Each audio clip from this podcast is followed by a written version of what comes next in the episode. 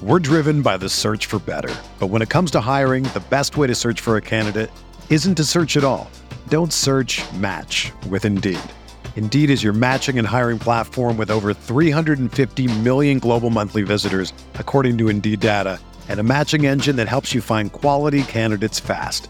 Ditch the busy work. Use Indeed for scheduling, screening, and messaging so you can connect with candidates faster. Leveraging over one hundred forty million qualifications and preferences every day, Indeed's matching engine is constantly learning from your preferences. So the more you use Indeed, the better it gets. Join more than three point five million businesses worldwide that use Indeed to hire great talent fast. And listeners of this show will get a seventy-five dollars sponsored job credit to get your jobs more visibility at Indeed.com slash BlueWire. Just go to Indeed.com slash BlueWire right now and support our show by saying that you heard about Indeed on this podcast. That's Indeed.com slash BlueWire. Terms and conditions apply. Need to hire? You need Indeed.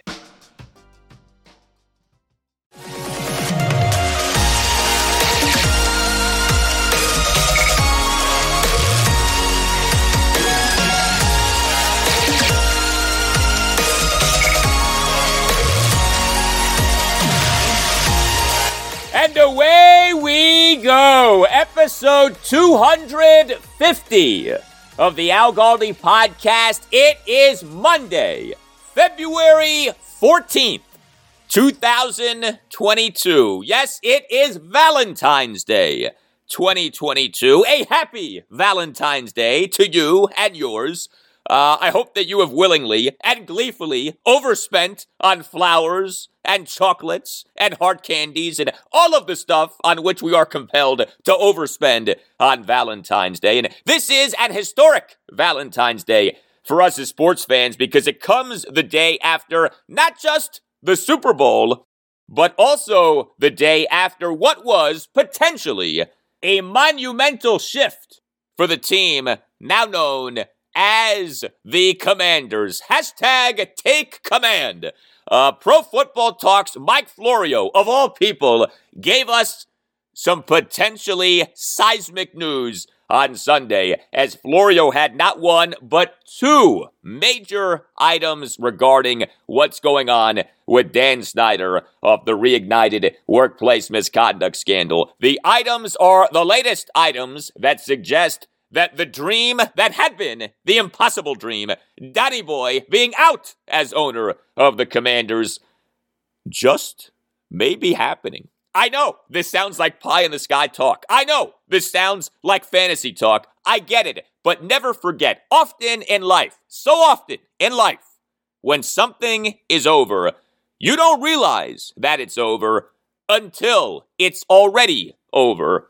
And it may already be over for Dan Snyder as owner of the Commanders. I'm going to get to those items from Mike Florio next segment. But yes, we have a new Super Bowl champion, the Los Angeles Rams, your Super Bowl champions for the twenty twenty-one N F L season, a twenty-three twenty victory over the Cincinnati Bengals at SoFi Stadium in Inglewood, California on Sunday night. Inglewood, always up to no good. How great was the halftime show? Although personally, I wanted more of Doctor Dre and Snoop Dogg. No disrespect to the great Mary J. Blige. No disrespect to fifty Cent and everyone else. But Dre and Snoop are all time, okay? Dre and Snoop are maybe possibly the greatest hip-hop duo ever. Dre and Snoop are legends. They are goats, okay? Dre and Snoop are the Joe Montana, Jerry Rice combo of hip-hop. And to me, the more of them during that halftime show, the better. To me, with these halftime shows, less can be more.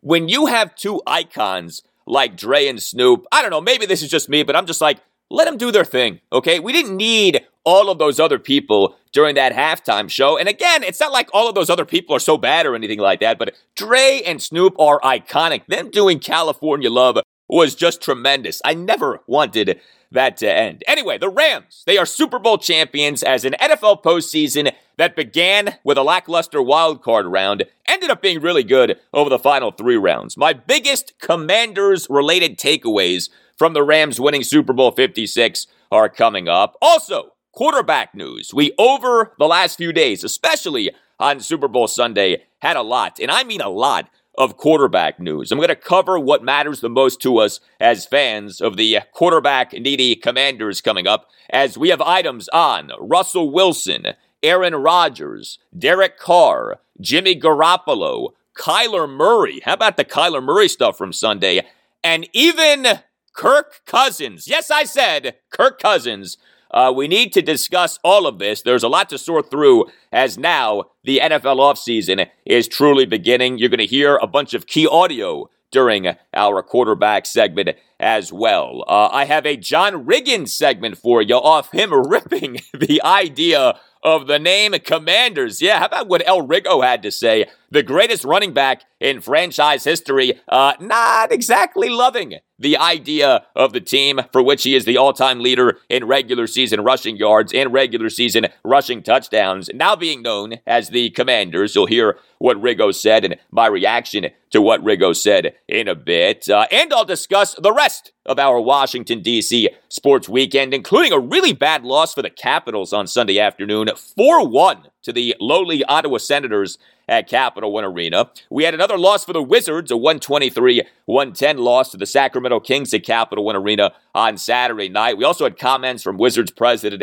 and general manager Tommy Shepard on Friday that we need to get into. And we had lots of college basketball, a gut-wrenching loss for Maryland on Sunday afternoon, a sixty-two sixty-one loss at number three, Purdue. We had yet another loss for Georgetown. The Hoyas fell to oh and twelve in the Big East with an eighty sixty-six loss to Creighton at Capital One Arena on Saturday afternoon. Yeah, we had a lot of losing at Capital One Arena over the last few days, uh, but we did have more wins for Virginia and Virginia Tech, which will play each other in Blacksburg on Monday night. Yes, big one for Wahoo at the Hokies on Monday night. The Cavaliers won their fourth consecutive game, a sixty-three fifty-three win over Georgia Tech at John Paul Jones Arena in Charlottesville on Saturday. The Hokies won their fifth consecutive game, a seventy-one fifty-nine win over Syracuse at Castle Coliseum in Blacksburg on Saturday evening. So a lot to discuss, as is usually the case on a Monday installment of the Al Galdi podcast. But this show in particular, a very loaded show. So great to have you with us. Thank you for the continued ratings and reviews for this podcast. Uh, a reminder, if you're listening to this podcast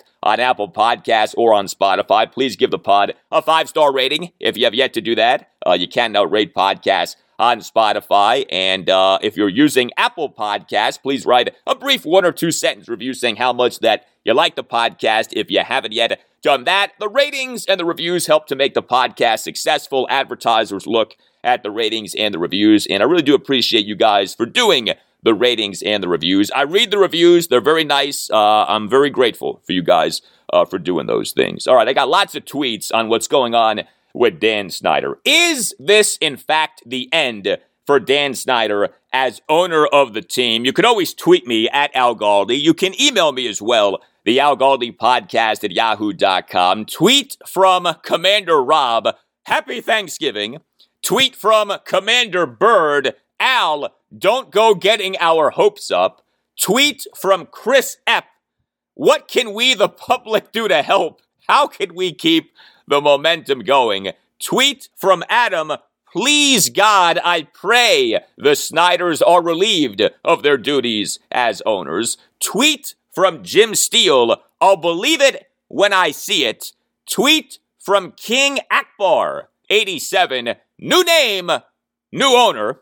That's not General Skandar Akbar, is it? A tweet from Dave, I can only imagine the crossroads the owners are at right now because forcing Dan out risks him airing out the other owner's dirty laundry. Tweet from Spoiler of Hounds, I want to believe, Al. I want to believe it. Well, Spoiler of Hounds, remember what the radio voice of the Capitals, John Walton, said during their run to the two thousand eighteen Stanley Cup Championship. It's okay to believe. It's okay to believe. Tweet from Stan Carter, can new owner rename the team again? Oh, please, not another name change. Uh, we can't deal with that again. Who's going to make sure that FedEx Field is empty and has zero production value so that we can announce a new name again? Well, you know that Dan Snyder right now is working his lawyers rather hard. Uh, that's a Danny problem. If you, though, are in need of legal help, know that the law firm of Paulson and Nace is there for you. Paulson and Nace is a law firm that is ready to represent you and fight for you if you've been wrong. Paulson and Nace handles complex personal injury, medical negligence, and wrongful death cases throughout Washington, D C and West Virginia. But also know this about Paulson and Nace. If you own or run a Washington, D C-based or West Virginia-based business, Paulson and Nace can help you with your business insurance policy. A business insurance policy is meant to reimburse you for losses incurred in catastrophes like fires or burglaries, but business insurance also includes business interruption insurance with the covid nineteen pandemic and resulting restrictions. There may be legal options available to you to recoup your losses. Contact Paulson and Nace to find out more. The attorneys at Paulson and Nace can help you review your business insurance policy and understand what options you have in running a business in these uncertain times. So whether you're dealing with a personal injury, medical malpractice, or business insurance situation, contact Paulson and Nace. Lean on the expertise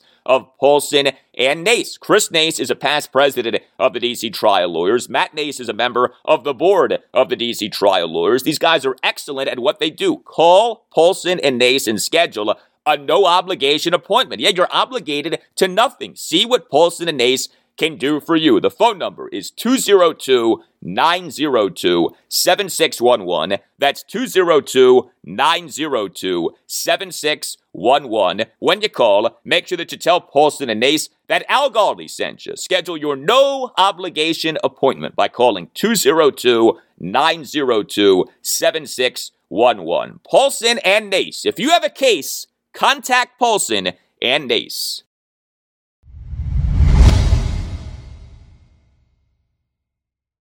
Well, the Los Angeles Rams may have won Super Bowl fifty-six on Sunday night, but we Commanders fans may have actually had the greatest victory in the N F L on Super Bowl Sunday. Look, like many of you, I'll believe that Dan Snyder is out as owner of the Commanders when Dan is actually out as owner of the Commanders. He has lasted through so much and, in fact, has thrived through so much for us to just be so sure that he's going to soon be out as owner of the team. But that said, everything that continues to come out, and I mean everything, is in the direction of Dan being out as owner of the team. This reignited Washington workplace misconduct scandal has completely turned things around in terms of how we perceive what may be coming with Dan Snyder as owner of the team. And yes, I said may, because we just don't know. But the momentum right now is undeniable. Where that momentum will actually take us, who the heck knows? But understand what's happening right now. So we on Sunday got two major items from Mike Florio of Pro Football Talk, of all people. Now, as I have said, Mike Florio is a notorious hater of our team. He and his outlet, Pro Football Talk, have bashed the team for years. Uh, Florio was very much an anti-Redskins person in terms of being anti the name. Florio and P F T have taken countless shots at the team over the years over a variety of things. Now, certainly some of the criticism has been totally warranted, and a good bit of Florio's hate for the team has had to do with Florio's hate of Dan Snyder. But to me, what's also true is that some of the Florio criticism has been over the top and unfair and just plain wrong. This is why I have called Mike Florio fake news Florio. Well, fake news Florio on Super Bowl Sunday was our friend as Commanders fans. This is like Joy Reid helping out Donald Trump. This is like Sean Hannity helping out Joe Biden. Two forces that are sworn enemies coming together as one. Mike Florio and us as Commanders fans coming together as one on Super Bowl Sunday twenty twenty-two. So one of the big things with Washington's workplace misconduct scandal, of course, has been the lack of a written report in the Beth Wilkinson investigation. It was on a recent installment of this podcast, episode two forty-six, that I revisited the report from the Sports Junkies from last March off everything that has come out recently regarding the workplace misconduct scandal. The Sports Junkies on one oh six point seven The Fan on March fifth, twenty twenty-one said that they had received information from Beth Wilkinson's report on her findings in the investigation. The recommendations per the Junkies included, quote, force the owner to divest ownership of his team end quote, that is force Danny Boy to sell the team. Now, multiple reports then emerged of an N F L spokesperson saying that what the Junkies reported was, quote, absolutely false, end quote, and that the league had, quote, received no such report, end quote. And one oh six point seven The Fan on March eighth, twenty twenty-one, issued a correction of sorts, quote, the league has denied receiving a final report, however, both in a general statement and in response to specific questions from us. Based on those unequivocal denials, we now believe that our source was mistaken and that the excerpts of the report that were shared with us have not yet been sent to the N F L. We do believe in the authenticity of the documents we reviewed and that they are from the Wilkinson investigation, but we are unable to confirm that the report was a final draft or that it had been delivered to the league office, end quote. Uh, something that I talked about on episode two forty-six was, okay, given what we now know in Washington's workplace misconduct scandal and how it has been handled by Dan Snyder in the N F L, could it be that what the Junkies reported last March fifth had in fact been from what was supposed to have been the written report in the Beth Wilkinson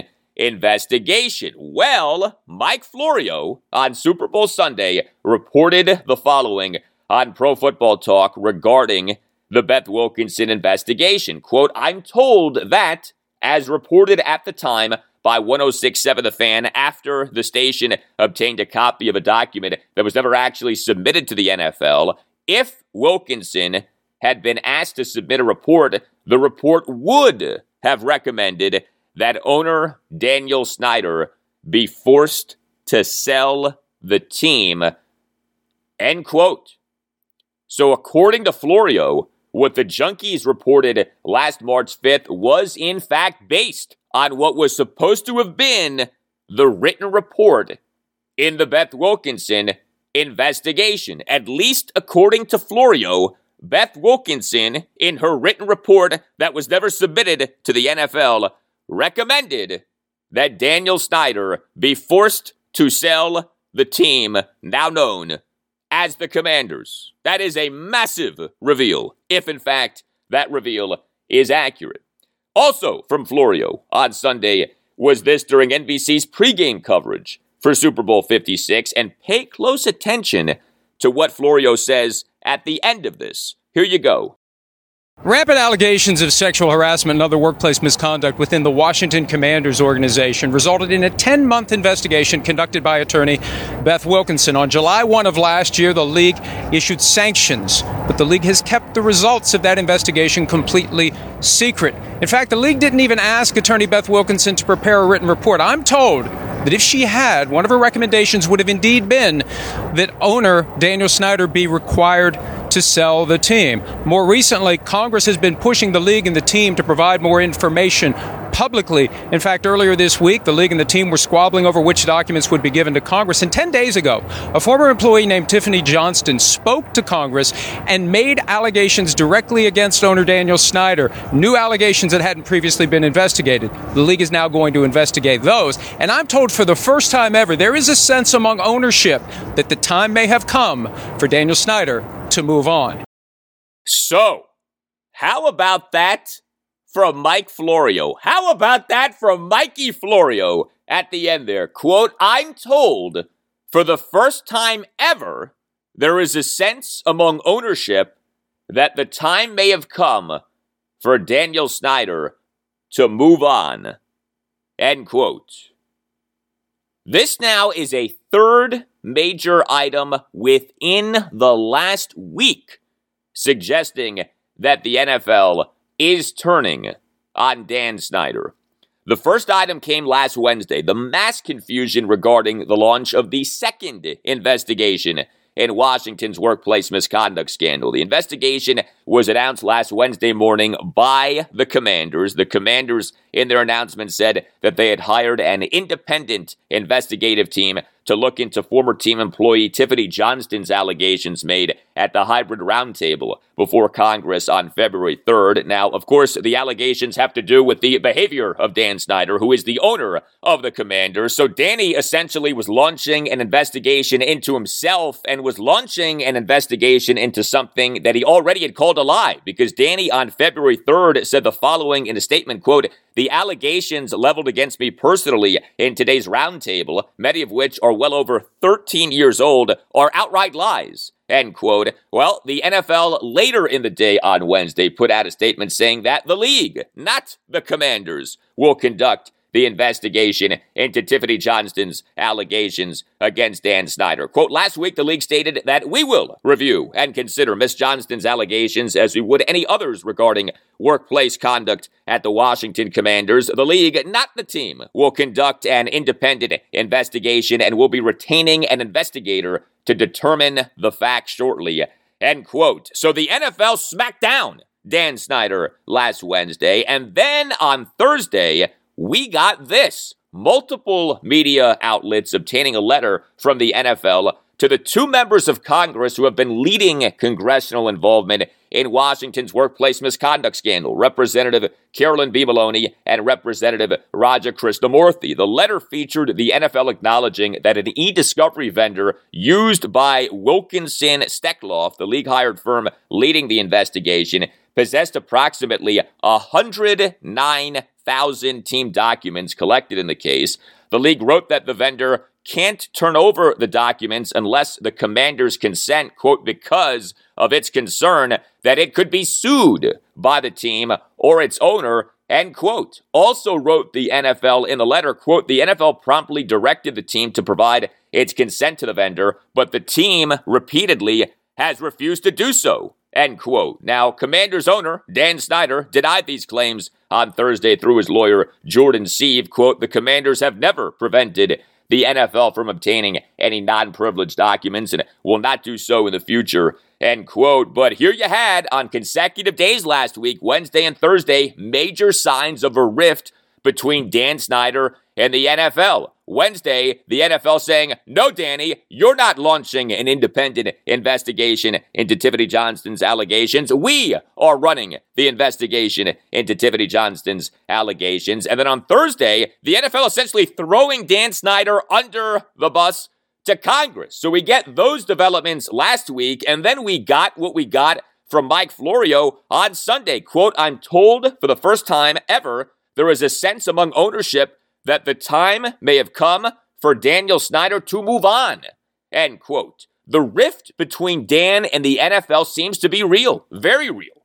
And this rift could be what pushes the other owners in the league to ultimately turn on Dan and say the heck with him and oust him as an N F L owner. Put aside what Beth Wilkinson apparently recommended in her written report that was never submitted to the N F L. What has mattered here more than anything regarding Dan staying on as owner of the Commanders has been the support that he has had from the other owners and the N F L. And remember, the owners run the N F L. So really what matters the most here is how the other owners view Dan. Once Dan loses the support of the other N F L owners, he is done. And for whatever reason, he has had the support of the other N F L owners. I think primarily because of a fear of what Dan would do were he to be ousted as an N F L owner. Dan would go scorched earth, and he would leak things like crazy, and he would file lawsuits like crazy, and the N F L owners would never hear the end of Dan Snyder being out as an N F L owner. But there is a point at which all of the problems that Dan Snyder has brought as owner of the Commanders become too much. And we may have reached that point, and Dan may well have lost the support of the other owners and consequently the N F L. And this is like the mafia, okay? As an N F L owner, you are a made guy until you are no longer a made guy. And once you are no longer a made guy, you're done. And if Dan Snyder is in the process of no longer being a made guy, then he is done. He is finished as owner of the Commanders. Again, we'll see where all of this goes. We shall not declare victory until victory is attained. We shall not count our chickens before they hatch. But for now, be aware, be very aware of what's happening. The momentum toward Dan Snyder actually being out as owner of the Commanders. The momentum toward a coup of Donny Boy actually happening is more real than it has ever been.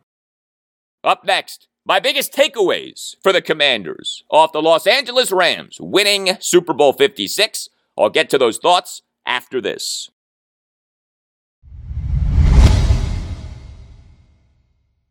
This podcast is sponsored by BetterHelp. Is there something interfering with your happiness or that is preventing you from achieving your goals? You or someone you love falling into depression or struggling with anxiety can keep you from what you care about. That's where BetterHelp comes in. BetterHelp will assess your needs and match you with your own licensed professional therapist. You'll be matched with a therapist in under forty-eight hours. Now understand, BetterHelp is not a crisis line. BetterHelp is not self-help. BetterHelp is professional therapy done securely online.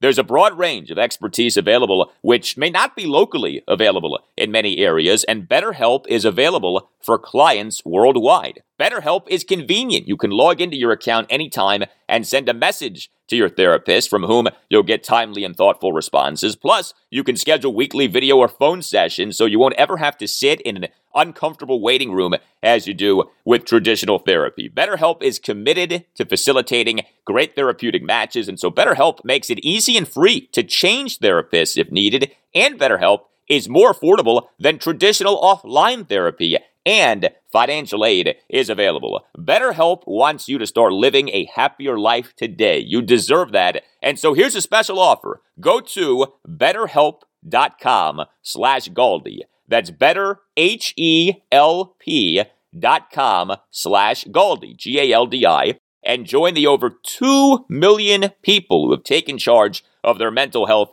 with the help of an experienced professional. You'll get ten percent off your first month at BetterHelp just by going to betterhelp.com slash Galdi. That's betterhelp.com slash Galdi and get ten percent off your first month. So many people have been helped by the great therapist at BetterHelp. How about this from a client on a therapist named Mary Allen? Quote, "Since I've worked with Mary, I've seen so many positive changes in daily life. I always look forward to our conversations because I feel so supported, and Mary always has great ideas and solutions for me." End quote. In fact, so many people have been using BetterHelp that BetterHelp is actually recruiting additional therapists in all fifty states. Look, we all know people who have struggled with mental health. Perhaps you yourself have struggled with mental health. There's no shame. Those days are done. So many athletes have dealt with mental health difficulties. Take control of your mental health. You deserve to be happy. Go to betterhelp.com slash Galdi. That's betterhelp.com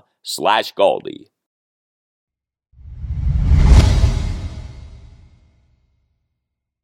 So, the twenty twenty-one N F L season now is complete, and the Los Angeles Rams are Super Bowl champions. First time for the Rams since the nineteen ninety-nine season. Although, if our Commanders were putting together a crest for the Rams, the Commanders would say that the Rams are Super Bowl champions for twenty twenty-two and for the first time since two thousand. But whatever, you get the idea. Uh, what a game. Super Bowl fifty-six ended up being a really good game. twenty-three twenty the final. Rams over the Cincinnati Bengals at SoFi Stadium in Inglewood, California. Two big takeaways for me, for our Commanders, off the Rams winning the Super Bowl. Uh, number one is Sean McVay. And look, I'm not going to do some tedious Sean McVay lament rant of him having been Redskins offensive coordinator. I have addressed the Sean McVay, Kyle Shanahan, Matt LaFleur lament for us as Commanders fans. I did a whole thing on this a few weeks ago, episode two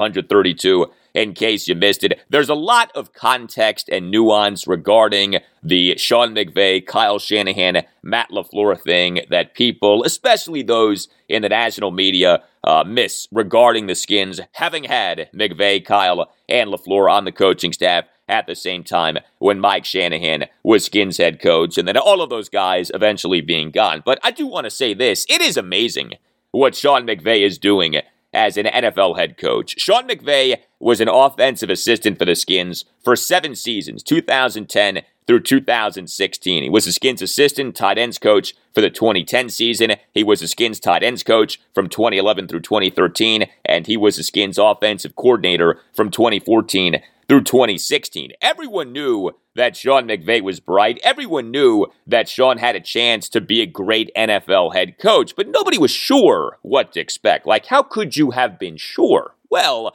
what Sean McVay has done as an N F L head coach is have one of the best five-season starts that any N F L coach has ever had.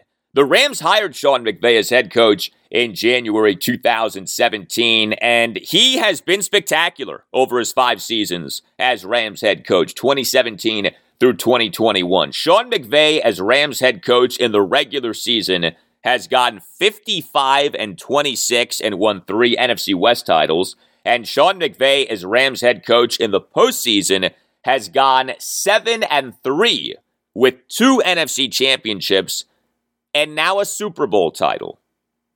And Sean McVay is only thirty-six.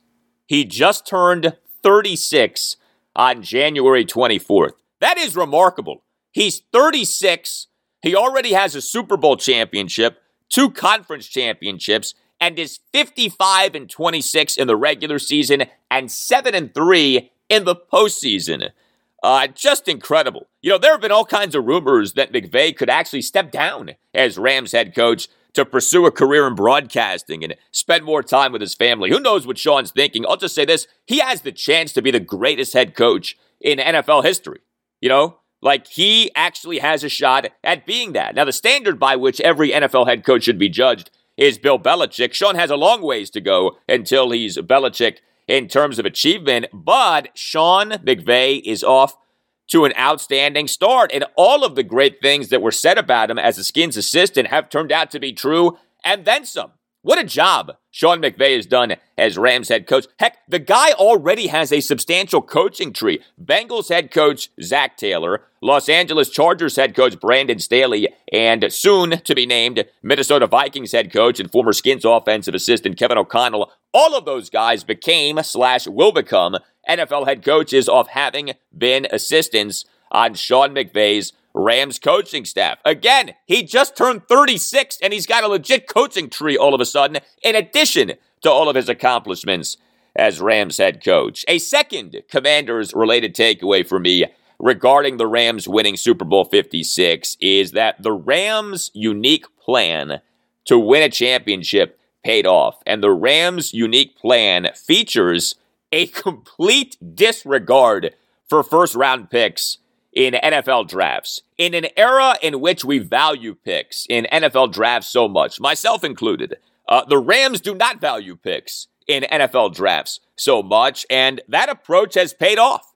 Uh, and there is a contrarian aspect to this that I do very much admire. You know, as everyone is zigging, the Rams are zagging, and I always think that there's something to be said for that. But, you know, there's irony to this, too, because it was the Rams, right, who were the recipients of massive draft capital in the R G three trade. The Skins, nearly ten full years ago now, March two thousand twelve, traded three first-round picks and a second-round pick to the Rams to move up from number six to number two in the twenty twelve N F L Draft to ultimately take quarterback Robert Griffin the third. But a funny thing happened with that trade. While R G three ended up not working out for the Skins beyond his spectacular twenty twelve rookie season, the Rams actually ended up not doing much with the haul that they received from the Skins. The Rams in February twenty twelve hired Les Snead as their general manager. He technically was the G M for the R G three trade, though the Rams head coach at the time, Jeff Fisher, had a lot to do with that trade too. Jeff Fisher and Mike Shanahan were friends, but you wonder if that trade altered how Les Snead looks at draft picks. The Rams' penchant for trading away draft picks in recent years really has been something else. April two thousand sixteen, the Rams traded a twenty sixteen first-round pick, number fifteen overall, a twenty seventeen first-round pick, two twenty sixteen second-round picks, a twenty sixteen third-round pick, and a twenty seventeen third-round pick to the Tennessee Titans for their twenty sixteen first-round pick, number one overall, a twenty sixteen fourth-round pick, and a twenty sixteen sixth-round pick. The Rams used that twenty sixteen number one overall pick on quarterback Jared Goff. April twenty seventeen, the Rams traded a two thousand eighteen second-round pick as part of a package to the Buffalo Bills for a package that featured receiver Sammy Watkins. March twenty eighteen, the Rams traded a two thousand nineteen second-round pick as part of a package to the Kansas City Chiefs for a package that featured corner Marcus Peters. April twenty eighteen, the Rams traded their twenty eighteen first-round pick as part of a package to the New England Patriots for a package that featured receiver Brandon Cooks. October twenty eighteen, the Rams traded a twenty nineteen third-round pick and a twenty twenty fifth-round pick to the Jacksonville Jaguars for edge defender Dante Fowler. October twenty nineteen, the Rams traded their twenty twenty and twenty twenty-one first-round picks and a twenty twenty-one fourth-round pick to the Jacksonville Jaguars for corner Jalen Ramsey. March twenty twenty-one, the Rams traded quarterback Jared Goff their twenty twenty-two and twenty twenty-three first-round picks and a twenty twenty-one third-round pick to the Detroit Lions for quarterback Matthew Stafford. And November twenty twenty-one, the Rams traded a twenty twenty-two second-round pick and a twenty twenty-two third-round pick to the Denver Broncos for edge defender Von Miller. That is a lot in the way of draft capital for a lot in the way of veteran player players. The Rams, as we speak, have zero first-round picks, two thousand seventeen through two thousand twenty-three. The Rams' last first-round pick was taking Goff with the number one overall pick in the twenty sixteen N F L Draft. The two longest first-round pick droughts in N F L history, by the way, do belong to the Redskins.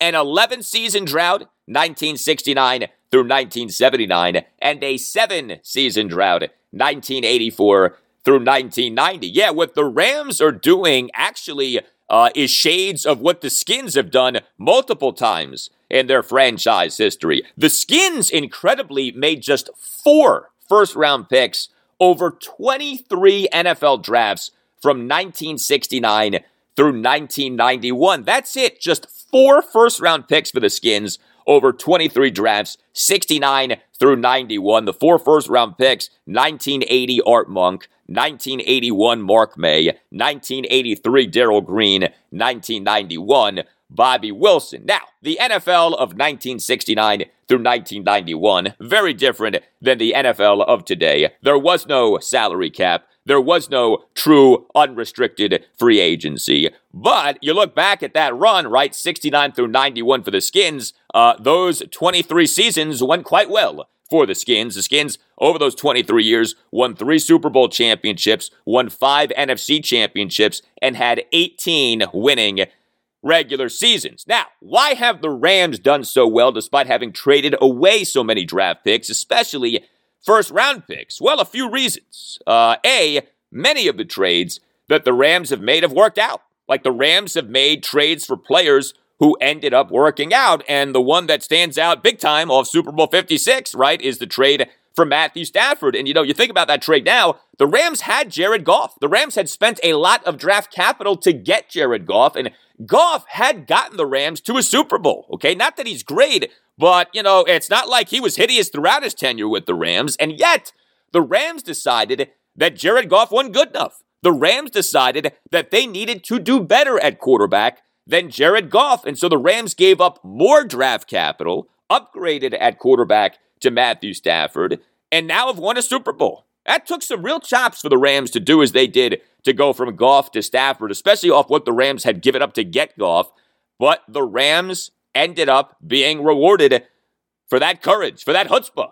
Uh, the Rams went through with the big swing, and the swing connected. Uh, B, the Rams have done a good job with their non-first-round picks. It's easy to say that the Rams don't care about N F L drafts. That's not true. That's not accurate. Uh, good players are everywhere in N F L drafts, and the Rams have done a really good job of finding good players in rounds beyond the first rounds in N F L drafts. And C, Sean McVay and his staff have done a terrific job of maximizing what they have. If you have great coaching, you can be more apt to take big chances, as the Rams have been, and McVay and his coaching staff and the prowess possessed by McVay and his coaching staff have allowed the Rams to take these big chances and not be burned by these chances. You know, it's funny, the Rams' roster construction philosophy has not been unlike what the Skins did in the early days of Dan Snyder's ownership. You think about it, right? The Skins of the two thousands, like talking about two thousand through two thousand nine, made a bunch of win-now moves, traded away a bunch of draft picks, but didn't win uh, quite like the Rams have won in the Sean McVay era. The biggest differences, of course, are that the Rams, unlike the Skins in those days, which were, remember, the Vinny Serrato days, uh, have done a very good job in N F L drafts. And the Rams, unlike the Skins for the most part in those days, have had really good coaching. But pretty impressive what the Rams have done with Sean McVay. And there are some things to be thinking about for sure as a Commanders fan of what the Rams have done. Up next, a lot to go through in terms of quarterback developments in recent days regarding our quarterback-needy Commanders. I'll get to all of that after this. All right, my friends, I want to tell you about something special, a great, easy, and affordable way to have your meals. HelloFresh. HelloFresh is great. Uh, with HelloFresh, you get farm-fresh, pre-portioned ingredients and seasonal recipes delivered right to your doorstep. Skip trips to the grocery store and count on HelloFresh to make home cooking easy, fun, and affordable. This is why HomeFresh is America's number one meal kit. And HelloFresh is offering something really special to listeners of the Al Galdi podcast. More on that shortly. But if you want to eat healthy, or at least eat healthier, uh, you want to eat food that tastes great, and you don't have time to be making trips to buy food and coming up with complicated recipes, you gotta try HelloFresh. We tried HelloFresh and loved it. Uh, I got a HelloFresh box that was heavy on meat. We cooked up some great ground beef and delicious pork, had tostadas. They were excellent. My wife followed the detailed recipe that HelloFresh provided, in addition to all of the ingredients that we needed. And my four-year-old son loved the food, and trust me, that's big, because he's impossible to please, okay? He's a major diva. He's worse than his father. Uh, HelloFresh delivers pre-portioned ingredients right to your door, including farm-fresh produce that arrives within a week, so you get convenience without skimping on quality. HelloFresh offers fifty menu and market items from which to choose each week, including veggie, calorie-smart, family-friendly, and gourmet options, providing plenty of variety. And HelloFresh offers flexibility with which you can customize your order. And HelloFresh will save you money. A HelloFresh meal, on average, is seventy-two percent cheaper than a restaurant meal of the same quality. And you can save, on average, over sixty-five dollars a month by ordering HelloFresh instead of grocery shopping. So here's what you do. Go to HelloFresh.com slash Galdi16 and use the code Galdi sixteen for up to sixteen free meals and three free gifts. Again, that's HelloFresh.com slash Galdi sixteen and use the code Galdi sixteen for up to sixteen free meals and three free gifts. HelloFresh, America's number one meal kit. Go to HelloFresh.com slash Galdi sixteen and use that code Galdi sixteen for the special offer. We're driven by the search for better. But when it comes to hiring, the best way to search for a candidate isn't to search at all. Don't search, match with Indeed. Indeed is your matching and hiring platform with over three hundred fifty million global monthly visitors, according to Indeed data, and a matching engine that helps you find quality candidates fast. Ditch the busy work. Use Indeed for scheduling, screening, and messaging so you can connect with candidates faster. Leveraging over one hundred forty million qualifications and preferences every day, Indeed's matching engine is constantly learning from your preferences, so the more you use Indeed, the better it gets. Join more than three point five million businesses worldwide that use Indeed to hire great talent fast. And listeners of this show will get a seventy-five dollars sponsored job credit to get your jobs more visibility at Indeed.com slash BlueWire. Just go to Indeed.com slash BlueWire right now and support our show by saying that you heard about Indeed on this podcast. That's Indeed.com slash BlueWire. Terms and conditions apply. Need to hire? You need Indeed.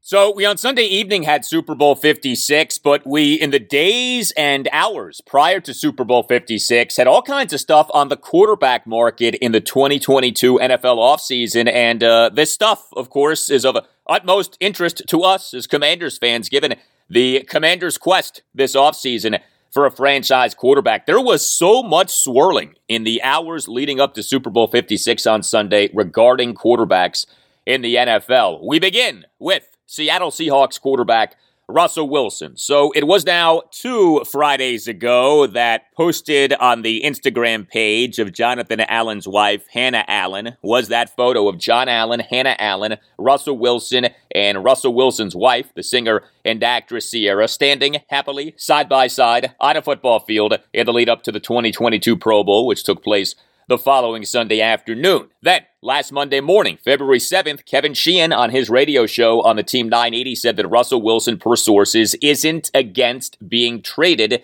to the Commanders. All of this comes off a variety of items last offseason that indicated that Russell Wilson wasn't thrilled with the Seahawks. Well, Russell Wilson on Friday went on with the Mad Dog, Chris Russo, on Mad Dog Sports Radio on Sirius X M. He was part of their conversation.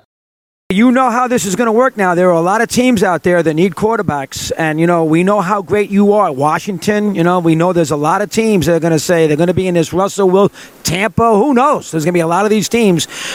If it's your choice, do you want to stay in Seattle? Are you open to moving? Let me hear your take on what your future, from your standpoint, what you would like to see. Well, the, the quarterback business is always hard to find, obviously. It's, uh, it's a tough one to find. You know, those those guys who are really special and can play for a long time. And you know, Which you like, are. Which about, you You well, are. Think about guys like, you know, Brady and Breeze and and uh, some other great ones, Rodgers himself, and just so many others. But um, you know, I've been fortunate to be able to play uh, ten amazing years, you know, in Seattle. And so my hope and goal was to be back there and, and to keep winning it there. You know, that's the that's the vision, that's the goal, and uh, that that's always been it. And it's, it's never really been anything different. So you, if push comes to shove, if things worked out, you'd like to stay? Oh yeah, to win to win more there, that'd be that'd be. All. I want to win three more Super Bowls. That's my focus, is to get back and win it again, and for us to. to To, to overcome all the obstacles that, you know, uh, and that, that's, there's nothing more fun than that. All right, so said Russell Wilson to Chris Russo regarding staying with the Seahawks, quote, "My hope and goal is to be back there and to keep winning there. That's the vision. That's the goal. That's always been it. It's never really been anything different," end quote.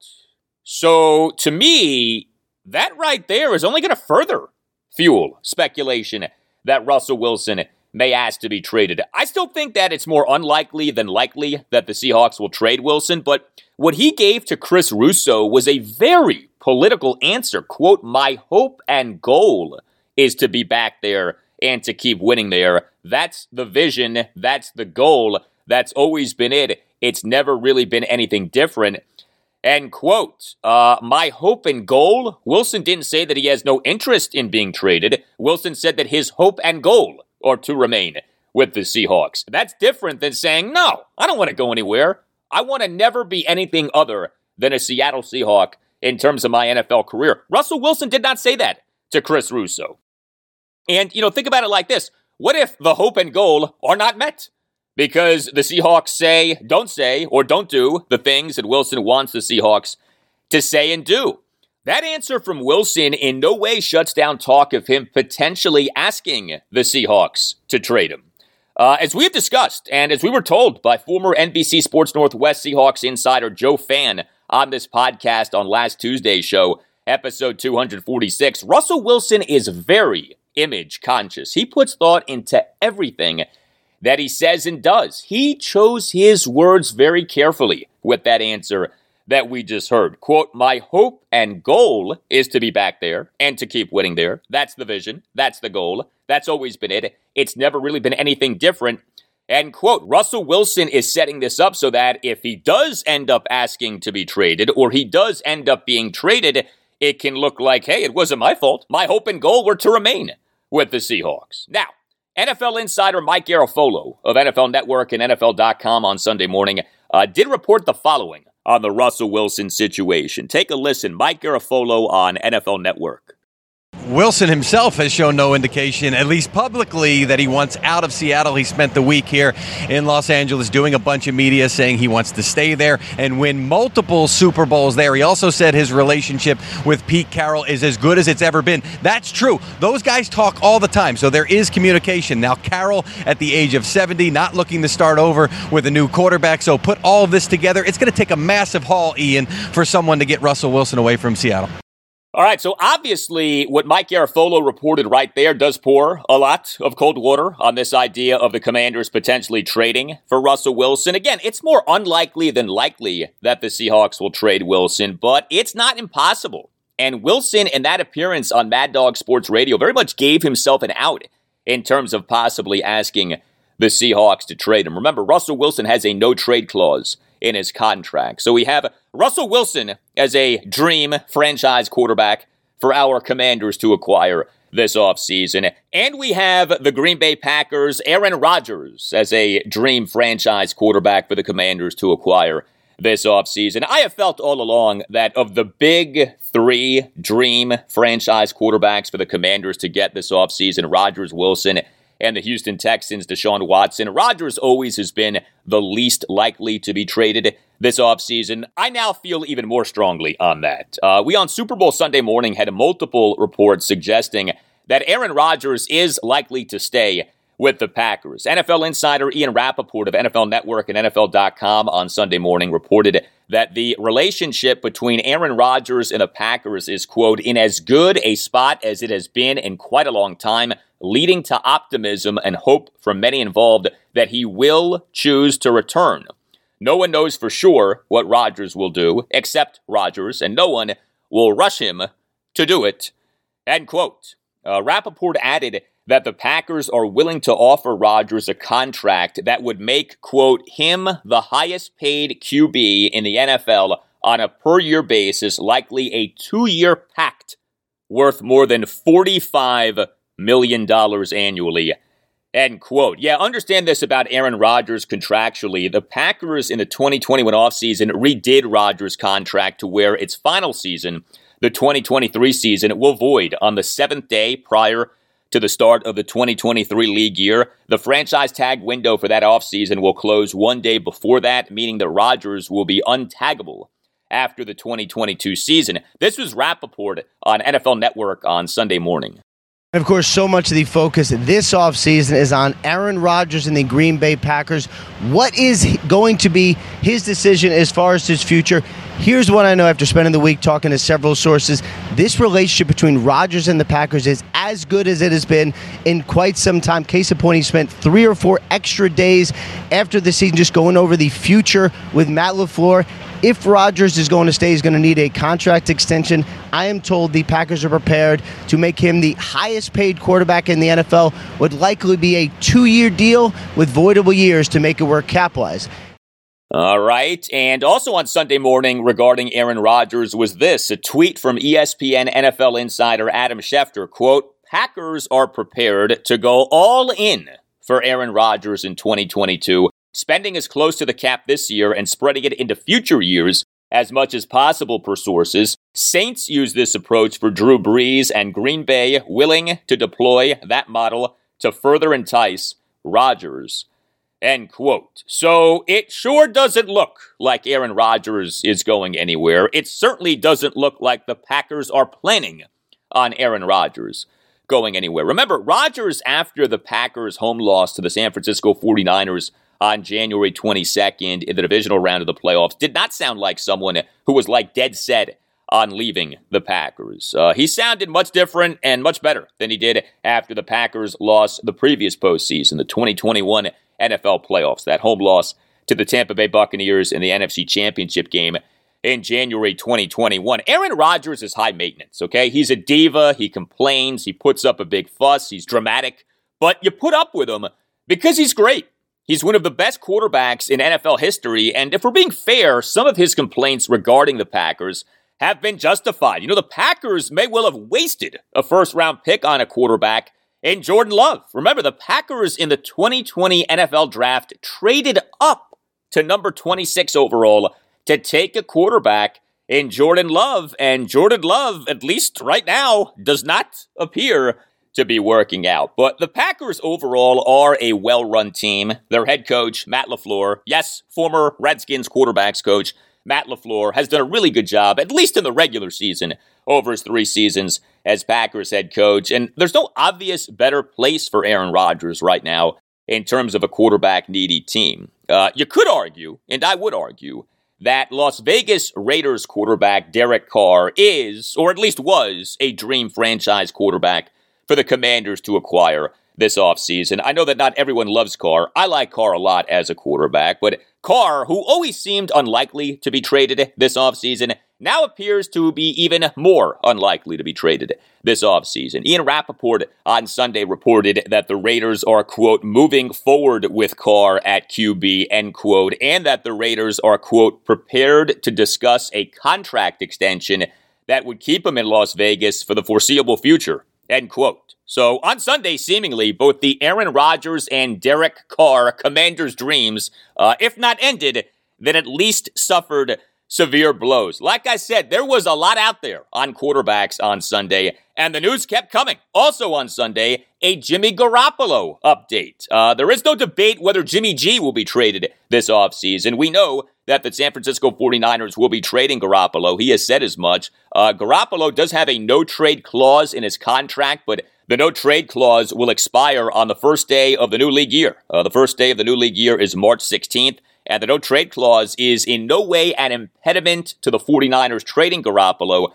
That according to Mike Garafolo, who on Sunday morning also reported that we should expect the 49ers agreeing on a trade of Garoppolo within the next month or so. So if the Commanders are going to trade for Jimmy Garoppolo, that news could be coming soon. Uh, the trade can't become official until March sixteenth, but a trade certainly could be agreed to before March sixteenth. Personally, I am not in love with the Commanders trading for Jimmy Garoppolo. His injury history scares me. The 49ers' willingness to part with him scares me. And he, to me, is a low upside quarterback. Like, he's not terrible, but the upside just isn't all that much. Uh, he's been around long enough to where you feel like, okay, he is what he is. You know, maybe he can get better to a degree.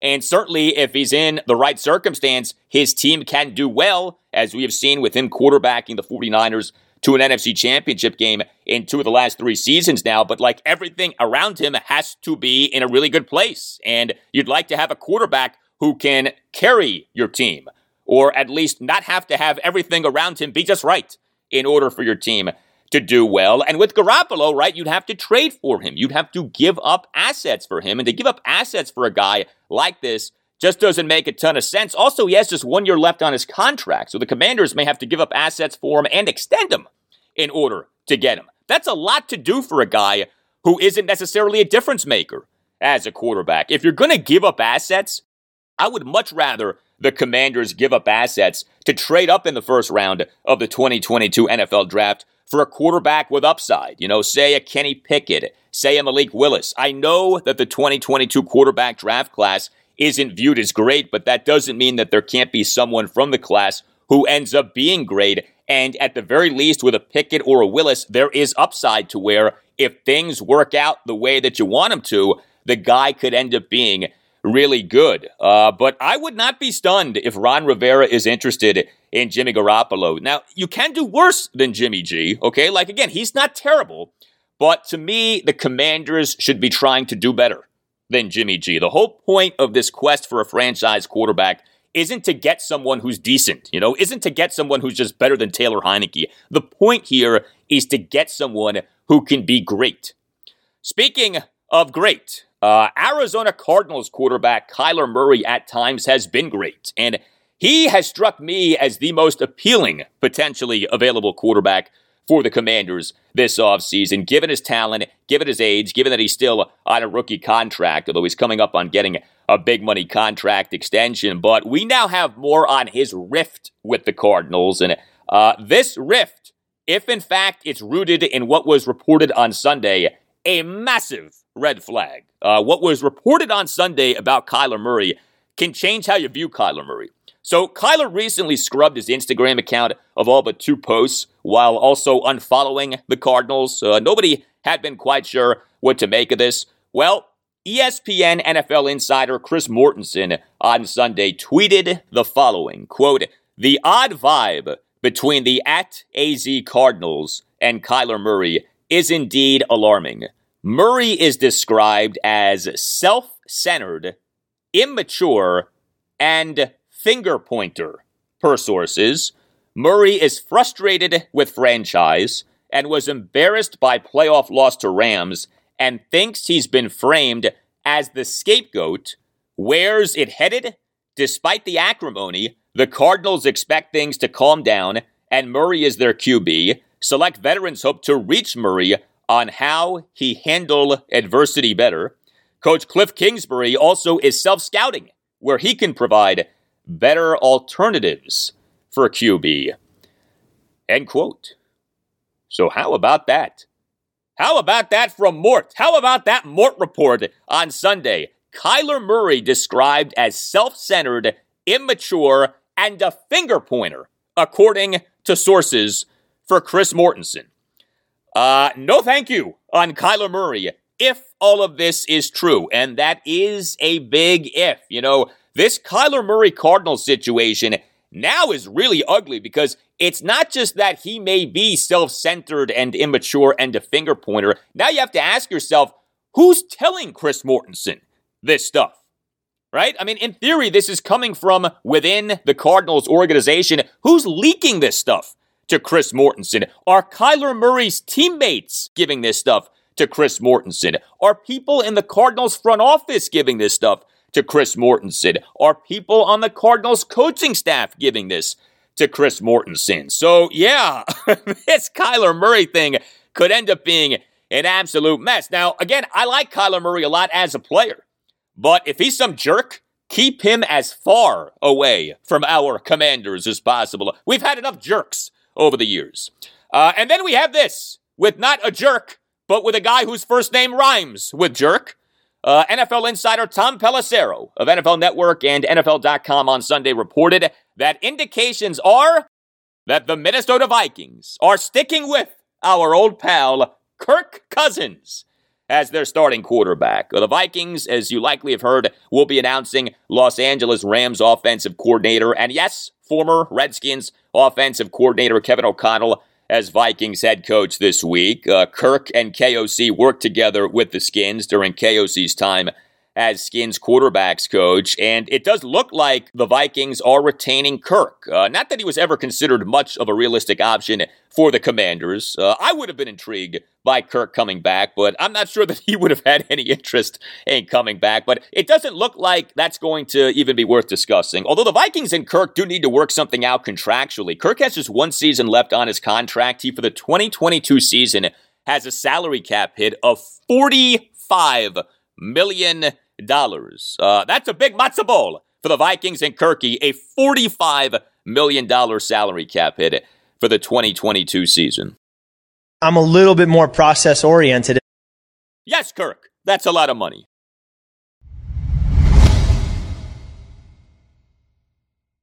All right, before we get to some non-Commanders slash non-Super Bowl items from the weekend, I do want to address something that became a thing on Friday, what John Riggins said about the name Commanders. Uh, yes, John Riggins, Riggo, El Riggo, the Pro Football Hall of Fame running back, the greatest running back in Redskins slash Washington football team slash Commanders history. Uh, John Riggins is the franchise's all-time leader in regular season rushing yards. He is the franchise's all-time leader in regular season rushing touchdowns. He was the M V P of Super Bowl seventeen, during which he had the greatest run in franchise history, the fourth quarter, fourth and one, forty-three-yard touchdown run in the Skins' twenty-seven seventeen win over the Miami Dolphins at the Rose Bowl. Yes, that's John Riggins. Uh, John does the John Riggins Show, which is a YouTube show and also is available as a podcast. John, in an episode of the John Riggins Show that came out this past Thursday,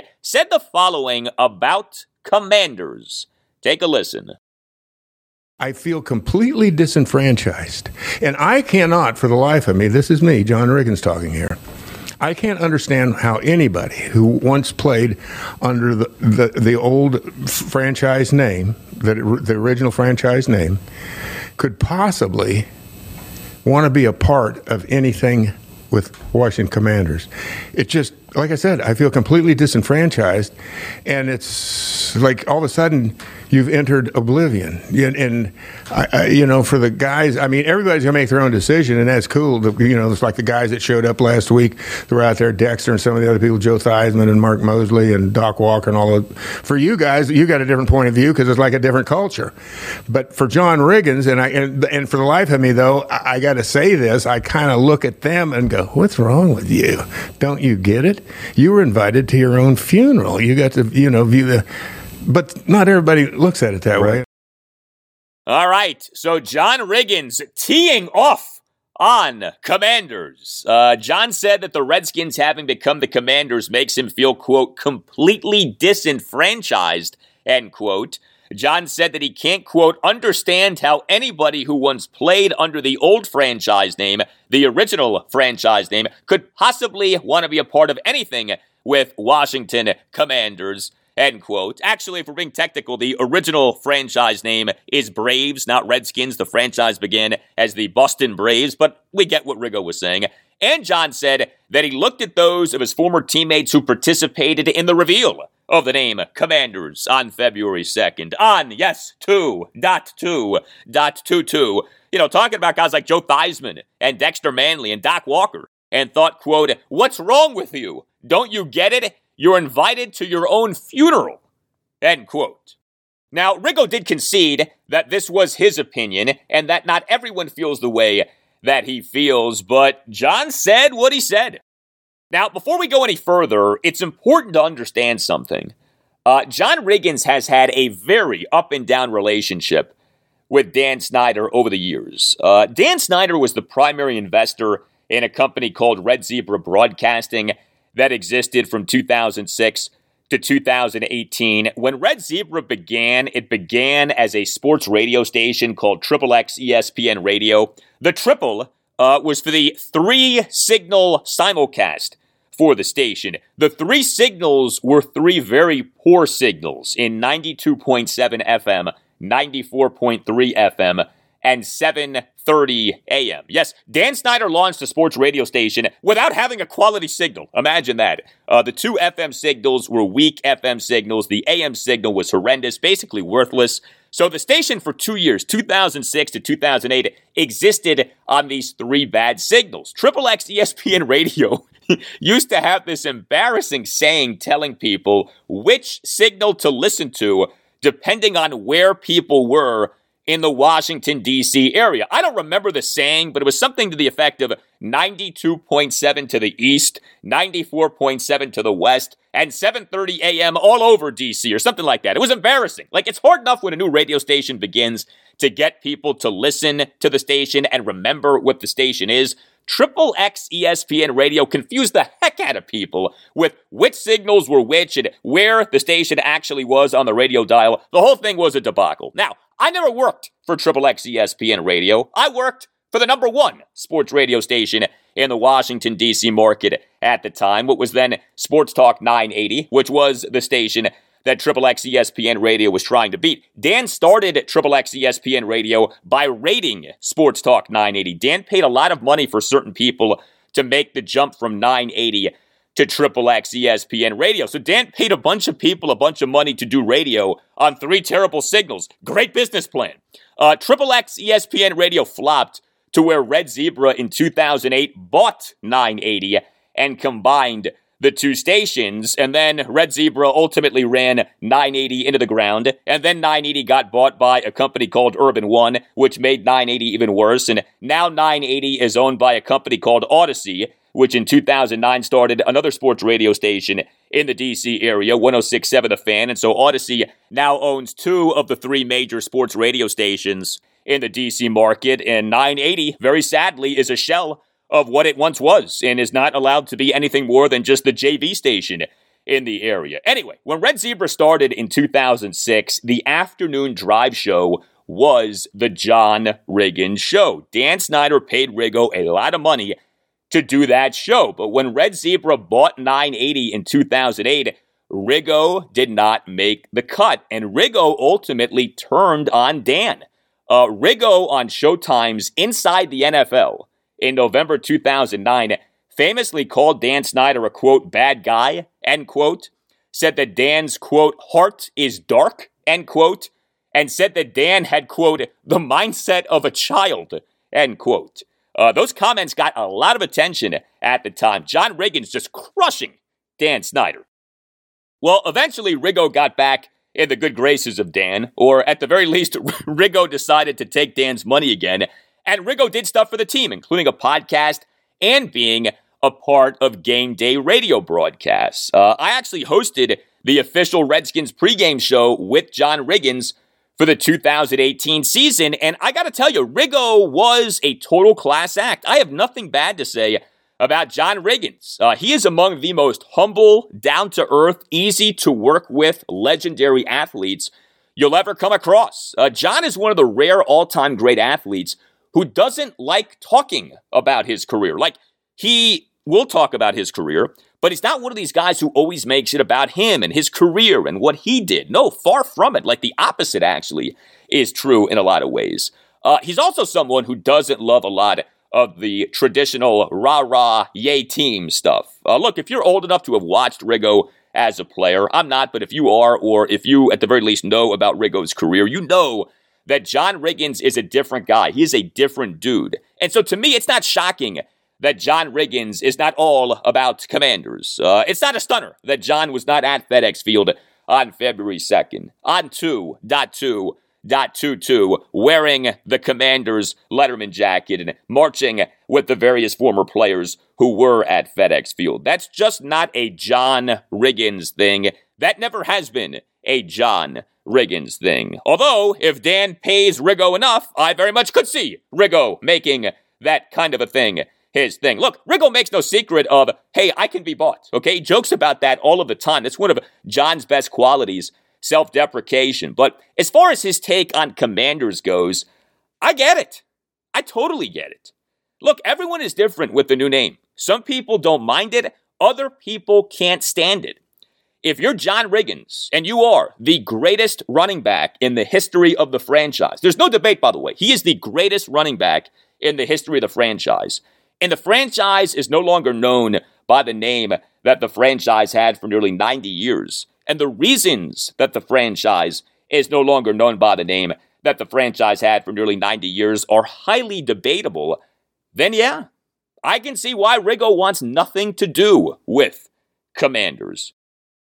Personally, when I first saw that the team was selling Commanders jerseys of people like John Riggins and Sean Taylor, I was like, who the heck would want those? John Riggins never played for the Commanders. Sean Taylor never played for the Commanders. Those guys played for the Redskins. Those guys are Redskins. Now, look, I'm not a big jersey guy, so maybe if you're into jerseys, the novelty of a John Riggins Commanders jersey or a Sean Taylor Commanders jersey appeals to you. And if that's the case, that's fine. I mean, so much of this is subjective, right? But to me, I thought that those John Riggins and Sean Taylor Commanders jerseys looked ridiculous the first time that I saw those jerseys. Now again, money talks, including to John Riggins. So could I see Riggo changing his tune at some point for another payday? Absolutely. Okay, and again, Riggo has poked fun at himself for having done that sort of thing. Uh, I also would say this. John Riggins and every fan or ex-fan of the team uh, who is furious about the name change, uh, yes, are furious now. But I have my doubts about whether these people would still be furious if the team became great again. And yes, I know we've been waiting for the team to become great again for thirty years. But so much of the anti-Commander sentiment to me is about the team having been so bad for so long. You know, the team having been bad for most of the last thirty years and the owner being maybe the single worst owner in major professional sports. If the Commanders got themselves a franchise quarterback and put together, say, four consecutive double-digit win seasons and had a deep playoff run or two, and things were looking much better, then I do think that a lot of these people who are irate over the name change would stop being so irate. I do. Like, what are you going to do? Just watch the N F L as a neutral fan with no true team for the rest of your life? Like, if you were a Redskins fan and now you say that you're out on the team. I get it, I do, and I'm not saying that you're lying about this right now, but I also think that if the team gets great again, there's a better chance than you may think that you'll be back as a fan. But for now, the team is not great.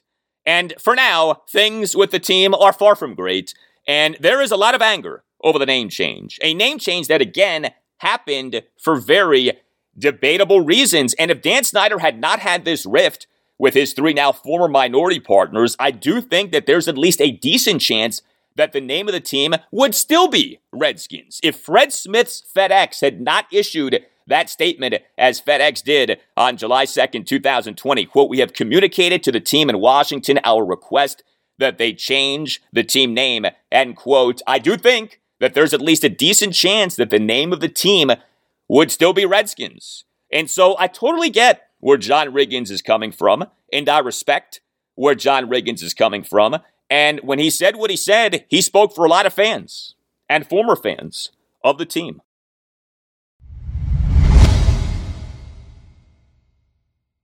Well, Super Bowl Sunday is traditionally a day on which the Capitals play a game and win. Uh, the Caps entered Super Bowl Sunday twenty twenty-two, set to host a game on Super Bowl Sunday for a fourteenth consecutive season.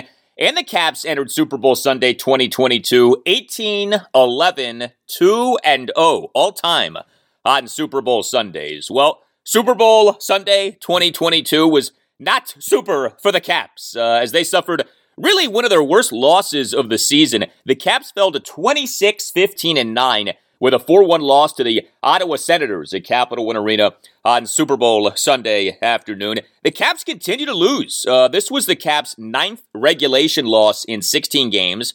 This was the Caps' fifth consecutive home loss, and each of the five losses has been a regulation loss. And it's important to understand to whom the Caps lost on Super Bowl Sunday afternoon, and how the Caps lost on Super Bowl Sunday afternoon. The Caps got ripped on Super Bowl Sunday afternoon, and by a Senators team that entered the game just sixteen twenty-four and four this season, and by a Senators team that was playing its third game in four days. So the Caps got ripped by a bad and, in theory anyway, fatigued Senators team. Uh, and the Caps gave up four goals to a Senators team that had been shut out two nothing in each of its two previous games. Again, this loss was one of the Caps' worst losses of the season.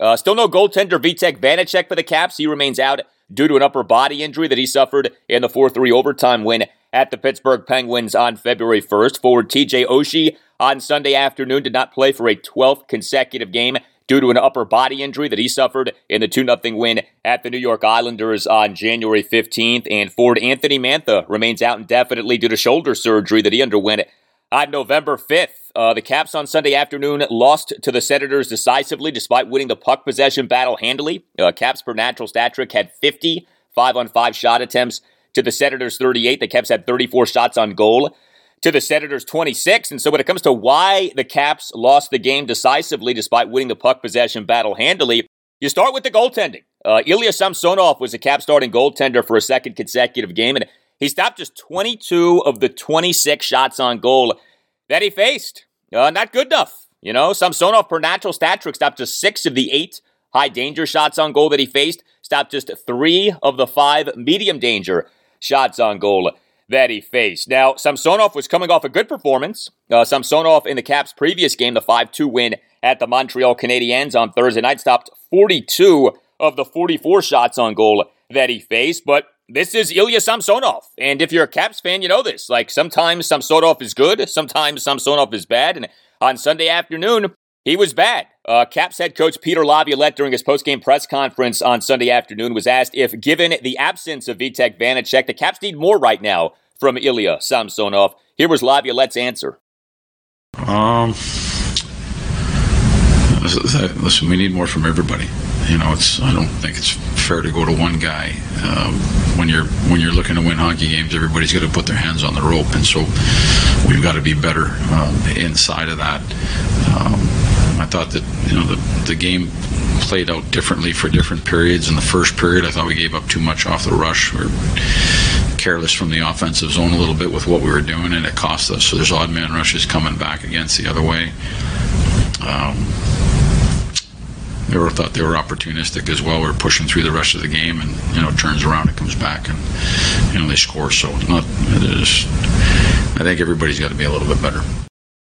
Yeah, everybody on the Caps does need it to be better, including on special teams. Now, Caps special teams in this four one loss to the Senators at Capital One Arena on Sunday afternoon were mixed. Uh, the Caps went five of five on the penalty kill. That was good. Uh, the Caps went one of four on the power play. That was good, especially given how bad the Caps power play has been this season. But the Caps gave up a shorthanded goal in the first period. Absolutely inexcusable. I mean, all shorthanded goals really are inexcusable, but to give up a shorty in the first period as the Caps did, the shorty put the Caps down one nothing in the first period. Just a total buzzkill from a Caps perspective, and this is not new. The Caps giving up a shorthanded goal. This was the seventh shorthanded goal allowed by the Caps this season. The Caps are tied for the second most shorthanded goals allowed by an N H L team this season. Uh, not good, not good at all, that the Caps have given up seven shorthanded goals on the season. Uh, the Caps' lone goal on Sunday afternoon was a power play goal by Nicholas Backstrom, forty-six seconds into the second period. Alex Ovechkin had the primary assist. Defenseman John Carlson had the secondary assist. Ovechkin's assist gives him twenty-nine goals and thirty-one assists this season, so he's now up to sixty points on the season. Ovechkin is fifth in the N H L in points this season. That's good, but the Caps right now are not. Uh, the Caps right now are in a rut, and they've been in this rut for a bit here. Uh, and there's some real distance now between the Caps and the first-place Pittsburgh Penguins in the Metropolitan Division. The Caps are fourth in the Metro at sixty-one points. The Penguins are first in the Metro at sixty-eight points. So the Pens won at the New Jersey Devils four two on Sunday afternoon. Now, the Caps are still positioned well in terms of making the Stanley Cup playoffs. The Caps are the first wild-card team in the Eastern Conference, four points ahead of the second wildcard team in the East, the Boston Bruins, and eleven points ahead of the next best team in the Eastern Conference's wildcard standings, the Detroit Red Wings. But the Caps need to start playing better, and the goaltending does remain a concern. Here was some more from Peter Laviolette during his postgame press conference on Sunday afternoon. We win one, lose one. So that's definitely not where we want to be. Um, We're, we, I think we expect more of ourselves from that. It's disappointing, again, being here in our building, you know, in front of our fans. We got to be better than that. Uh, we've got to win hockey games at home here. We're getting it done on the road, but we got to get it done at home. Yes, you do. But next up for the Caps, a four-game road trip that will begin with a game at the Nashville Predators Tuesday night at eight.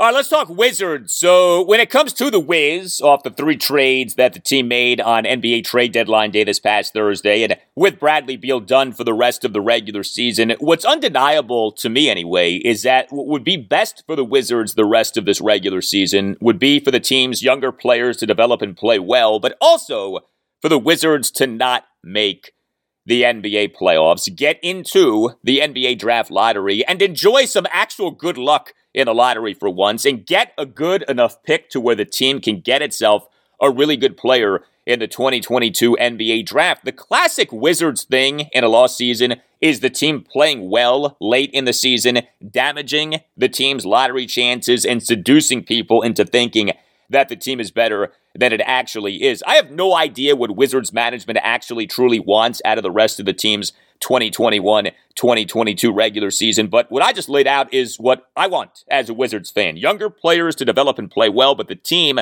not making the playoffs. Well, the Wizards' playoff chances took another blow on Saturday night. The Wizards fell to twenty-five and thirty with a one twenty-three one ten loss to the Sacramento Kings at Capital One Arena on Saturday night. The Wizards lost for the ninth time in eleven games. The Wizards fell to just fifteen and twenty-seven since their ten and three start to the season. Uh, Kristaps Porzingis did not make his Wizards debut. He did not play due to the right knee bone bruise that he has been dealing with. If I'm the Wizards, I am in no rush to have Porzingis make his Wizards debut. He has a significant injury history with his knees. Let his body rest up. I actually think there's a compelling argument for Porzingis not to play the rest of the season. I don't think that'll happen. I think that Porzingis will play.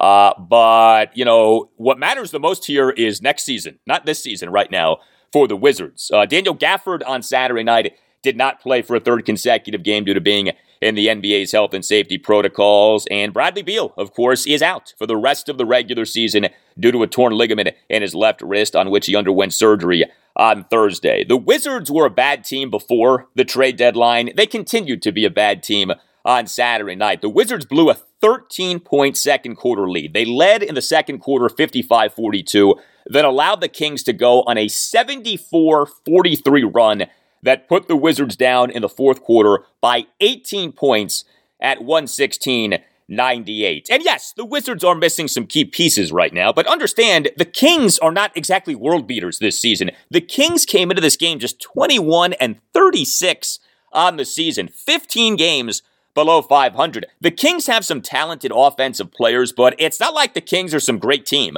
this season. Uh, the Wizards' defense was terrible once again on Saturday night. The Wiz allowed the Kings to score ninety-nine points over the final three quarters of the game.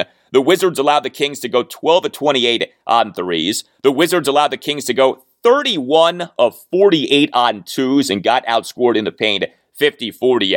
And the Wizards had trouble defending without fouling. The Kings went twenty-five of twenty-nine on free throws. The Wizards went just fifteen of twenty-one on free throws. Uh, the Wizards' shooting was just okay, but certainly was not good enough to overcome what the Kings did. Uh, the Wiz went thirteen of thirty-eight on threes, went twenty-eight of fifty on twos, and like I said, the Wiz went just fifteen of twenty-one on free throws. Uh, continuing to struggle for the Wizards was Kentavious Caldwell-Pope. Uh, he in twenty-nine minutes, three seconds, as a starter on Saturday night, went just one of four on threes, had a game-worst plus-minus rating of minus sixteen.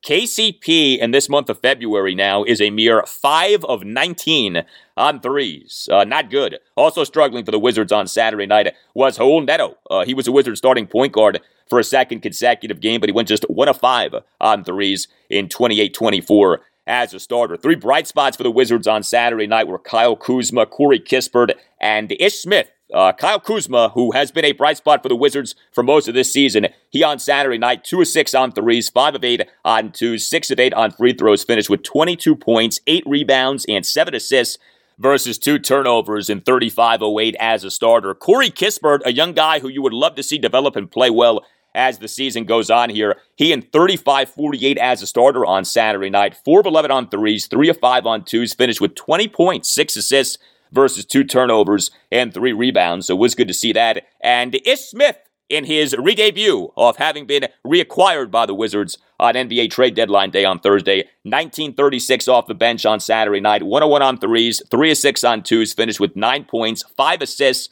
versus one turnover and three steals. Uh, the Wizards at twenty-five and thirty have the fifth worst record in the Eastern Conference. Remember, the way that the N B A playoffs now work, the top six teams in each conference make the playoffs, and then teams numbers seven through ten in each conference make the play-in tournament for the playoffs. Uh, to me, there's no point in the Wizards making the playoffs this season. In order for the Wizards to make the playoffs this season, the Wiz would almost certainly have to make the playoffs via the play-in tournament. And if all you are is a play-in tournament playoff team, then you have no realistic shot of doing anything significant in the N B A playoffs. The N B A playoffs are not the N F L playoffs in which you say, all right, just get into the postseason and see what happens. No, the N B A playoffs, best of seven series, it is so hard for lower-seeded teams to do well in N B A postseasons. Not impossible, but quite hard, quite difficult. The focus, to me, for the Wizards needs to be on next season, assuming that Bradley Beal is staying. And as for Bradley Beal and whether he is staying on the Wizards, so of course he can opt out of his contract this summer. He has yet to formally accept the Wizards' max contract extension offer from this past October. The belief is that Beal will be opting out this summer in order to at least be re-signed to a supermax contract of five years and two hundred forty plus million dollars. But whether Beal will demand a sign and trade seemingly has been up in the air. Well, Wizards president and general manager Tommy Shepard spoke for quite a while on Friday in a virtual press conference addressing what the Wizards did on N B A trade deadline day on Thursday. Here was an annoyed Tommy Shepard on Friday on Bradley Beal's future with the Wizards. I don't know how many more times I can touch base on this subject that certainly we plan on him being here in the future. And if he feels otherwise, I'm sure he'll let me know. But we've been partnership with all of our players. You know, we're very transparent, and certainly on the go ahead, we, we want the best players, the best situation for everybody to be successful. Players like Bradley don't come along very long, very often. And ten years in, maybe I'm a little bit biased, but I saw last year an all N B A player who led the league in the scoring for most of the entire season. And was pretty amazing. And we changed the roster up. And certainly his responsibilities got a lot more this season with the ball in his hands and stuff. But he's playing through a lot of injuries, had a lot of things hit him during the season too. It's not the season that he wanted, certainly, but it's still pretty darn good. Uh, he led us to a lot of wins. And, you know, I, I do think that he, he's made it clear to me anyway, this is his intentions are still the same as they always were, to help build this franchise up, help lead us to another, uh, to a championship ultimately. But there's no skipping steps. And I'm not going to sit here and say this team's ready to win a championship today. But the moves you make today can help you get there down the road. And we can't run from that. And we're not going to sit there and say, well, we'll just wait three years till we have cap space or anything. No, you got to keep trying to get better every day. And to acquire, to, to sit down at the table, you got to have chips to play. And that's all we're trying to do. Continue to do that. Continue to develop our young guys. Yeah, that sounds great, but even though Tommy Shepard on Friday was annoyed with being asked about the Bradley Beal situation and initially made it sound like Beal was staying, Shepard also left the door open for Beal to ask for a trade. Did Shepard not do that? Quote, if he feels otherwise, I'm sure he'll let me know, end quote. So on the one hand, Shepard's like, guys, you keep asking me about this. I'm telling you, Beal wants to stay here. On the other hand, Shepard threw in there, yeah, if Beal feels otherwise, I'm sure he'll let me know. Like, that does not sound like Bradley Beal is definitely staying with the Wizards. That sounds like Bradley Beal still could be asking to be traded. The Beal situation remains up in the air, and that's a problem. You know, this situation has held the Wizards hostage for way too long. And as I've been saying, Beal isn't good enough to be holding the Wizards hostage. He is not a superstar. If he was a superstar, then maybe, possibly, you could understand the Wizards allowing themselves to be held hostage by Bradley Beal. He's not that good. Okay, in terms of being at the level of a superstar player. Now, he is a good player, and I think that for the most part, he's a good guy, or certainly seems to be.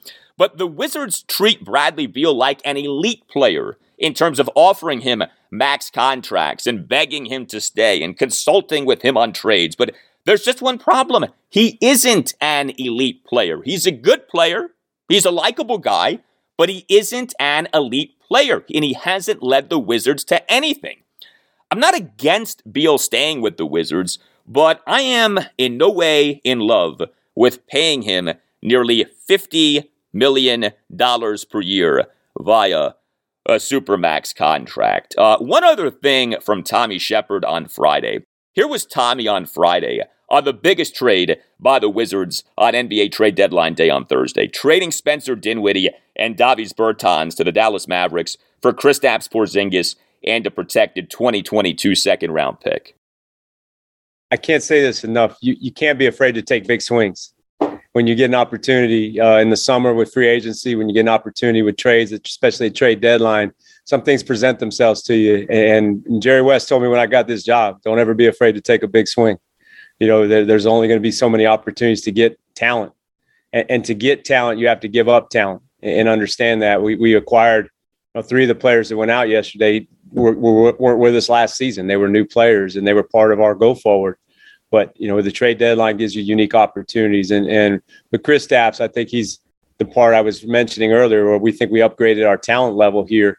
You know, he, he's a former All-Star. He was having an excellent season. Certainly there's injury history there. We have a fantastic medical staff. We have a fantastic plan in place. I think there's an opportunity there uh, here to, to play the style of ball that Wes wants to play with his teammates here. I think you're going to see uh, great things for us. He represents so many different areas of, you know, he's a, he's a floor spacing big who can shoot the the blood off the ball and give us a lot of opportunities to to score different places, but he's also good rim protection. And I think if you study the league, you know, defensive presence is a very big thing. Rim protection is a big thing. Being able to space the floor is a big thing. Shooting three is a big thing. And he, he captures all that in one. So there was a great opportunity there. But uh, certainly to get him, you had to give something up.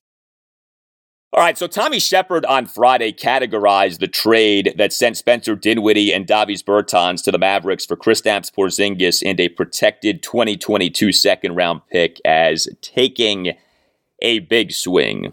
Uh, let's make something clear. That trade was not a big swing, okay? That trade was a necessary swing. The Dinwiddie and Bertans contracts that Tommy Shepard agreed to were disasters for the Wizards, okay? The trade was a cleanup job. Now, Shepard did a nice job in the cleanup job, okay? Getting Porzingis into protected twenty twenty-two second-round pick for Dinwiddie and Bertans was a nice haul, but the Wizards should have never been in the predicament in which they had to get rid of Dinwiddie and Bertans so soon to begin with. The Wizards acquired Dinwiddie last August sixth, in a sign-and-trade that was part of that five-team mega-trade with the Los Angeles Lakers, Brooklyn Nets, San Antonio Spurs, and Indiana Pacers. The Dinwiddie contract is a three-year, fifty-four million dollars contract. Dinwiddie was supposed to be the Wizards' starting point guard for the next three seasons. He ended up being traded away before the All-Star break in his first season with the Wizards. That's a disaster. So this Kristaps Porzingis trade does not qualify as a big swing. Uh, it is perhaps a nice swing given the circumstances, but this isn't some big swing. This isn't a rolling of the dice of, hey, we're aiming high and we're displaying courage as a front office and taking a chance here. No, this is a trade that was an attempt to fix a mess that you created, all right? I didn't even mention the Davis Bertans contract. November twenty twenty, the Wizards re-signed Davis to a five-year, eighty million dollars contract. That was a debacle for the team. Remember, Davis Bertans was a D N P C D for each of four consecutive games in late January slash early February. I like Tommy Shepard, but the truth is the truth about what this Kristaps Porzingis trade actually is. Now, I do think that a Wizards nucleus of Bradley Beal, Kristaps Porzingis, and Kyle Kuzma is interesting, okay? Not championship caliber, but interesting. But let's not go nuts in, like, patting Tommy Shepard on the back right now, okay? Let's view things as they are, not as they are being portrayed to be. Uh, next up for the Wizards, home to the Detroit Pistons, Monday night at seven.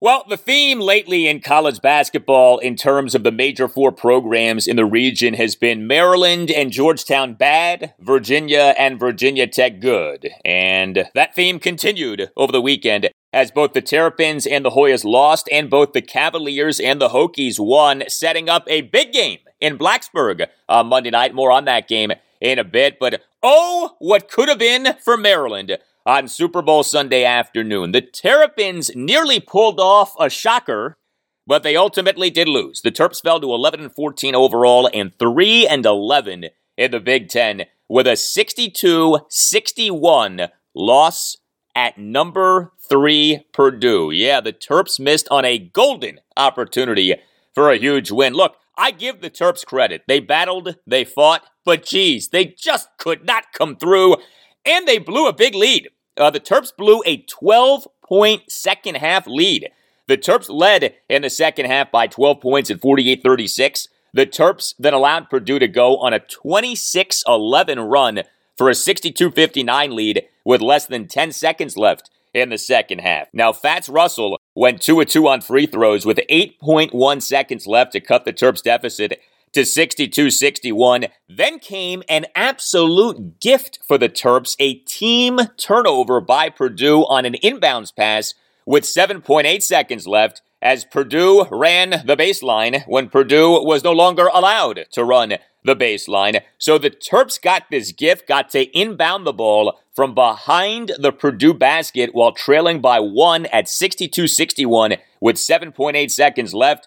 But a Dante Scott layup attempt was rejected. The Terps failed to get the loose ball, and the game ended with the Terps losing by one, sixty-two sixty-one. And the Terps did what they did despite being without arguably their best player, Eric Ayala. Yeah, no Eric Ayala for the Terps on Sunday. He did not play due to a wrist injury. Uh, the Terps' defense was really good on Sunday afternoon. Maryland has not been a good defensive team lately. Maryland was a good defensive team on Sunday afternoon. This win for Purdue was its first win this season in a game at which Purdue's point total was in the sixties. You know, Purdue is one of the better offensive teams in the country this season. Maryland held that Purdue team to sixty-two points on Sunday afternoon. The Terps allowed Purdue to go six of eleven on threes in the second half. That was a problem, but the Terps held Purdue to just two of nine on threes in the first half. The Terps held Purdue for the game to just fifteen of thirty-two on twos. The Terps got Purdue to commit sixteen turnovers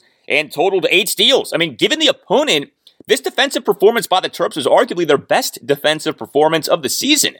Uh, the Terps' offense was mixed. Uh, the bad included the Terps' three-point shooting. Uh, Maryland went just five of eighteen on threes. No surprise there if you follow the Terps this season. And Maryland committed fourteen turnovers, but the Terps did go nineteen of thirty-seven on twos and did have eighteen fast break points to Purdue's four. Just ultimately not enough, as the Terps ended up losing by just the one point. Uh, very gutsy performance by the Rhode Island transfer, the Terps point guard, Fats Russell. Uh, now, he went just two of seven on threes, did commit five turnovers too, but Fats also went seven of ten on twos, four of four on free throws. He finished with twenty-four points, nine rebounds, six assists, and three steals in thirty-seven minutes as a starter. Given that Eric Ayala was out, an increased burden was on Fats Russell on Sunday afternoon, and to me, for the most part, he came through. Like, Fats Russell really carried Maryland for chunks of this game on Sunday afternoon. Fats really has endeared himself to Terps fans with his work this season. It's too bad that this is such a bad Maryland season, because otherwise, Fats Russell might be looked at a little differently. I think he's done a nice job overall, though, for the Terps this season. Certainly did a good job overall on Sunday afternoon. Uh, Dante Scott on Sunday afternoon, just one of four on threes, just three of eight on twos. He finished with eleven points, five rebounds, two blocks, and two steals in thirty-six minutes as a starter. Really disappointing to see what happened on that final Maryland offensive possession. I know that some people say that Dante Scott got fouled. I didn't think that him getting fouled was as obvious as some others uh, suggested, but whatever. I mean, beyond Fats Russell, Maryland's offense just was not that good in this game on Sunday afternoon. The guy who really hurt the Terps offensively was the Georgetown transfer, uh, the six eleven big man, Kudus Wahab. Uh, very tough game for Kudus on Sunday afternoon.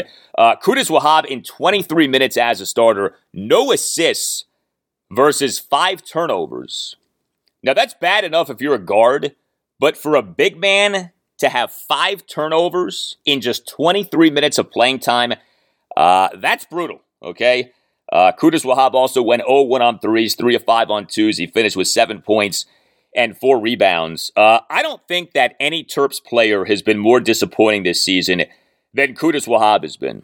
Uh, Maryland landing him as a transfer from Georgetown was seen as a major acquisition, and he just has not been good this season. His playing time has not been nearly as much as I think a lot of people anticipated, and I really do wonder if Kudus Wahab regrets leaving Georgetown. I mean, not that the Hoyas are killing it this season, but Kudus Wahab was viewed in a pretty positive way as last Georgetown season went on. He is not viewed uh, in the same way at all so far here with Maryland. Things just have not gone well for him as a Terrapin. Uh, to me, interim head coach Danny Manning needs to play more of the freshman Julian Reese and less of Kudus Wahab. I know that Reese isn't a polished product, but he's got great potential, he's got great ability, and he's part of the future of the Maryland program. So the Terps now have lost five consecutive games.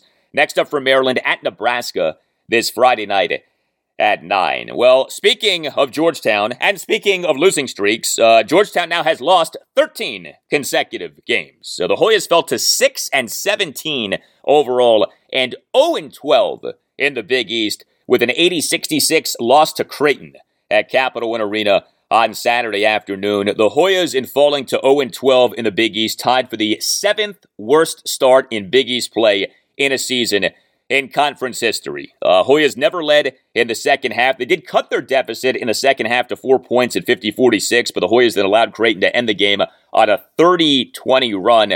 This was another woeful defensive performance for Georgetown. The Hoyas could not stop six foot seven Ryan Hawkins, who went eight of eighteen on threes, finished with thirty points, twelve rebounds, and six assists versus one turnover in thirty-seven minutes as a starter. The Hoyas also got worked by the Creighton big man, the seven foot one Ryan Kalkbrenner, who went ten of sixteen from the field. All twos finished with twenty-two points, fifteen rebounds, including seven offensive boards and two blocks in thirty-one minutes as a starter. He did have no assists versus four turnovers. The Hoyas, though, allowed Creighton to go eighteen of thirty-two on twos, got outscored in the paint thirty-four twenty-two. I've talked about Georgetown not being good defensively. This was just another performance in which you say to yourself, the Hoyas give themselves next to no chance with the defense being as woeful as it was. Uh, Hoyas, as of games through Saturday, just two hundred fifty-sixth out of three hundred fifty-eight teams in Division I in adjusted defensive efficiency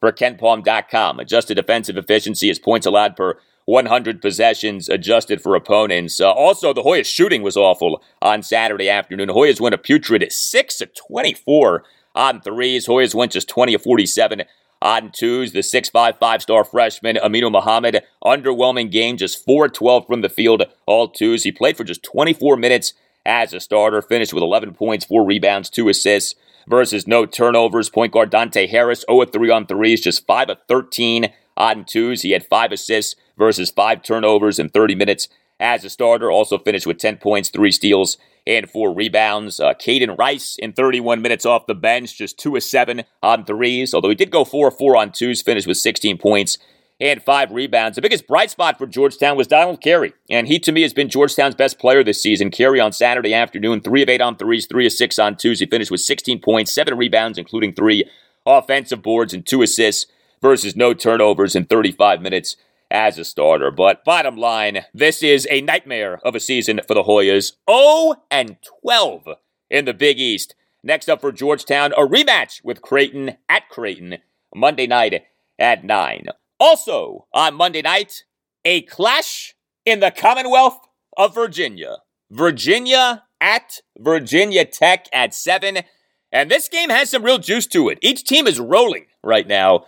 Uh, let's start with Wahoo Wah. Uh, Virginia improved to sixteen and nine overall and ten and five in the A C C with a sixty-three fifty-three win over Georgia Tech at John Paul Jones Arena in Charlottesville on Saturday. The Cavaliers won their fourth consecutive game. The Cavs, with this victory, clinched winning at least ten A C C regular season games for a tenth consecutive season. How about that accomplishment? For a decade now, Virginia has won at least ten A C C regular season games each season. That's not easy to do, and yet U V A has accomplished that. Uh, the Cavs on Saturday never trailed in this game. Uh, they did allow a seventeen-point late first-half lead to get trimmed to four points in the second half at fifty-three forty-nine, but the Cavs then won the rest of the game ten four. Wahoo's defense was excellent for a fourth time in as many games during the team's four-game winning streak. The Hoos held Georgia Tech to just fifty-three points. Who's held Georgia Tech to just four of twelve on threes. Who's defended without fouling. Georgia Tech went to seven of ten on free throws. The Who's went twenty-one of twenty-three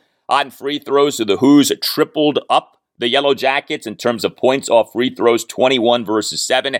And the Who's generated fifteen Georgia Tech turnovers, outscored Georgia Tech in points off turnovers, nineteen thirteen. Big game for the East Carolina transfer, Jaden Gardner, ten of nineteen from the field, all two, six of six on free throws. He finished with twenty-six points, seven rebounds, including four offensive boards, three blocks, and two assists versus no turnovers in thirty-six minutes, forty-four seconds as a starter. Also, really nice game for Virginia's five ten senior point guard, Kihei Clark. Uh, Kihei came through down the stretch. He scored seven of his fifteen points over the final two thirty-five of the second half. Before the game, went three of seven on threes, one of one on twos, four of four on free throws, finished with fifteen points, four rebounds, two steals, and a game-best plus-minus rating of plus thirteen in thirty-five fifty-five as a starter. Kihei did have just two assists versus four turnovers, but he's been good lately. Uh, he's been a key during this four-game winning streak for Virginia, and he certainly was key Uh, on Saturday in this win over Georgia Tech. U V A won despite a rough game for the Indiana transfer, Armon Franklin, oh of five on threes, just two of five on twos,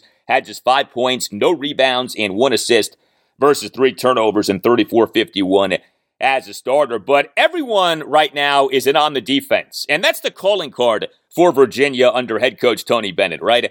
Uh, Virginia had this lackluster start to its conference season in no small part because the defense was inconsistent. Well, the defense has very much gotten on track recently, and not so coincidentally, Virginia now is up to being ten and five in the A C C. Here was U V A head coach Tony Bennett during his postgame press conference on Saturday evening on his team having won four straight. Yeah, you know, we talk about just pursuing and chasing quality, and if that results in a win, all the better. But but can we just, you know, I think they're understanding, I told them the bigger things of what we need to do now, it's continuing to turn the screws on the little things. And you never can leave the big things about soundness with the ball and, and trying to be back in transition and rebounding, but continuing to execute and fine-tune. And it's just been good to see a few different guys step up and, um, you know, having that mindset of playing to win instead of playing not to lose. And there's a subtle difference, but it's important.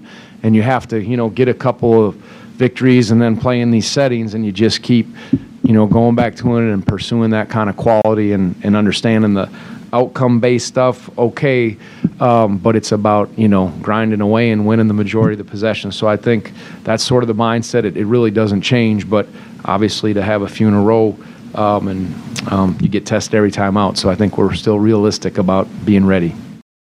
And the Cavs better be ready on Monday night because they'll be at a Virginia Tech team that is surging. Uh, the Hokies improved to fifteen and ten overall and seven and seven in the A C C with a seventy-one fifty-nine win over Syracuse at Castle Coliseum in Blacksburg on Saturday evening. The Hokies won their fifth consecutive game off a two and seven start in the A C C. So Virginia's gone from six and five in the A C C to ten and five in the A C C, and Virginia Tech has gone from two and seven in the A C C to seven and seven in the A C C. Uh, now, the Hokies on Saturday evening did blow a twelve-point second-half lead. Uh, they went from leading forty-nine thirty-seven to the game being tied at fifty-four thanks to a seventeen five run by Syracuse, but the Hokies then ended the game with a seventeen five run of their own. Uh, Tech's defense ended up being quite good on Saturday evening. Tech held Syracuse to just ten of twenty-seven on threes, including just six and nineteen on threes in the second half. Tech held Syracuse to just fourteen of thirty-seven on twos.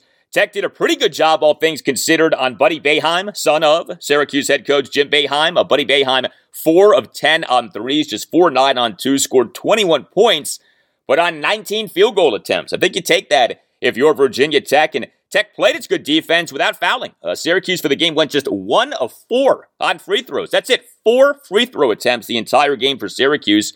Uh, Tech seventeen of twenty-one on free throws for the game. So Tech outscored Syracuse on free throw points in the game seventeen one.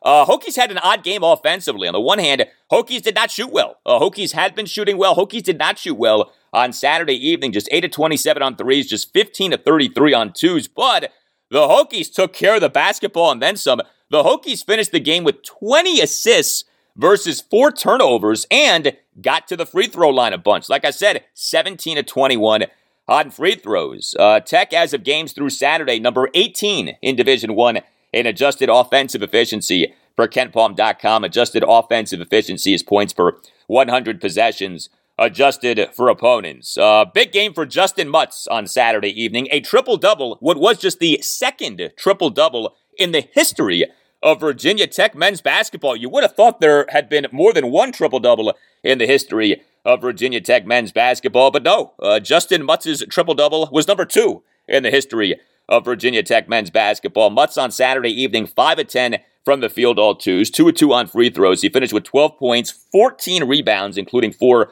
offensive boards, and eleven assists versus one turnover in thirty-eight minutes as a starter. Tremendous performance by Justin Mutz. Keve Aluma, seven of thirteen from the field, all twos. He finished with twenty points, five rebounds, two blocks, and two steals in thirty-six minutes as a starter. Uh, Hunter Couture did go just three of ten on threes, five of six on free throws, but he finished with fourteen points, seven rebounds, and two steals in thirty-two minutes as a starter. There's a lot to like right now with how Virginia Tech is playing and what Virginia Tech is doing. Here was the Hokies head coach Mike Young during his postgame press conference on Saturday night with his thoughts on the first meeting for Virginia Tech with Virginia this season, what was a fifty-four fifty-two Virginia win over Virginia Tech at John Paul Jones Arena in Charlottesville on January twelfth. You know, I thought it was a, you know, a whale of a ball game. Um, Cafaro and uh, and uh, and Shedrick, Cafaro in particular, um, were just more physical than uh, than our team. Um, we're going to play a good ball game. Virginia's playing awfully good basketball, uh, and I uh, think it'll be another Um, great game in the Castle, and you know it'll be uh, it'll be a lot of fun. We know uh, our team knows that uh, that we'll have to play. You know we'll have to play even better on uh, on on Monday against uh, against Virginia. Yeah, you heard Mike Young mention Cafaro. That would be the seven foot one Francisco Cafaro. He's from Argentina, and he was a big factor in Virginia's win over Virginia Tech in the first meeting between these two teams back on January twelfth in Charlottesville. Cafaro in that game, thirty minutes, thirty-one seconds off the bench, five of seven from the field, all twos, finished with sixteen points and nine rebounds, including five offensive boards. Uh, good matchup on Monday night. Looking forward to this. Virginia at Virginia Tech, with each team right now doing quite well.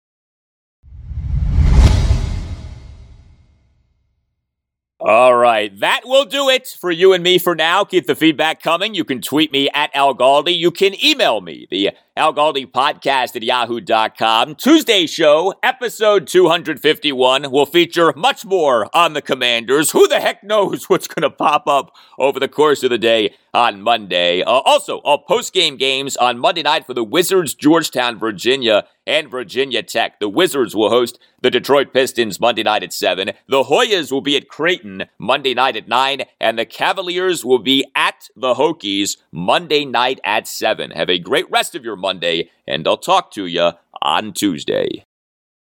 I'm told for the first time ever, there is a sense among ownership that the time may have come for Daniel Snyder to move on. Spring is in the air at Littleton Coin Company, and we want to help you brighten your collection. Visit us at littleton coin dot com all month long to enjoy fifteen percent off your purchase. With a wide selection of coins, paper money, supplies, and more, Littleton Coin Company has something for every collector's taste. Use promo code SPRING at littleton coin dot com for fifteen percent off your purchase all month long. Restrictions apply. Littleton Coin Company, serving collectors since nineteen forty-five.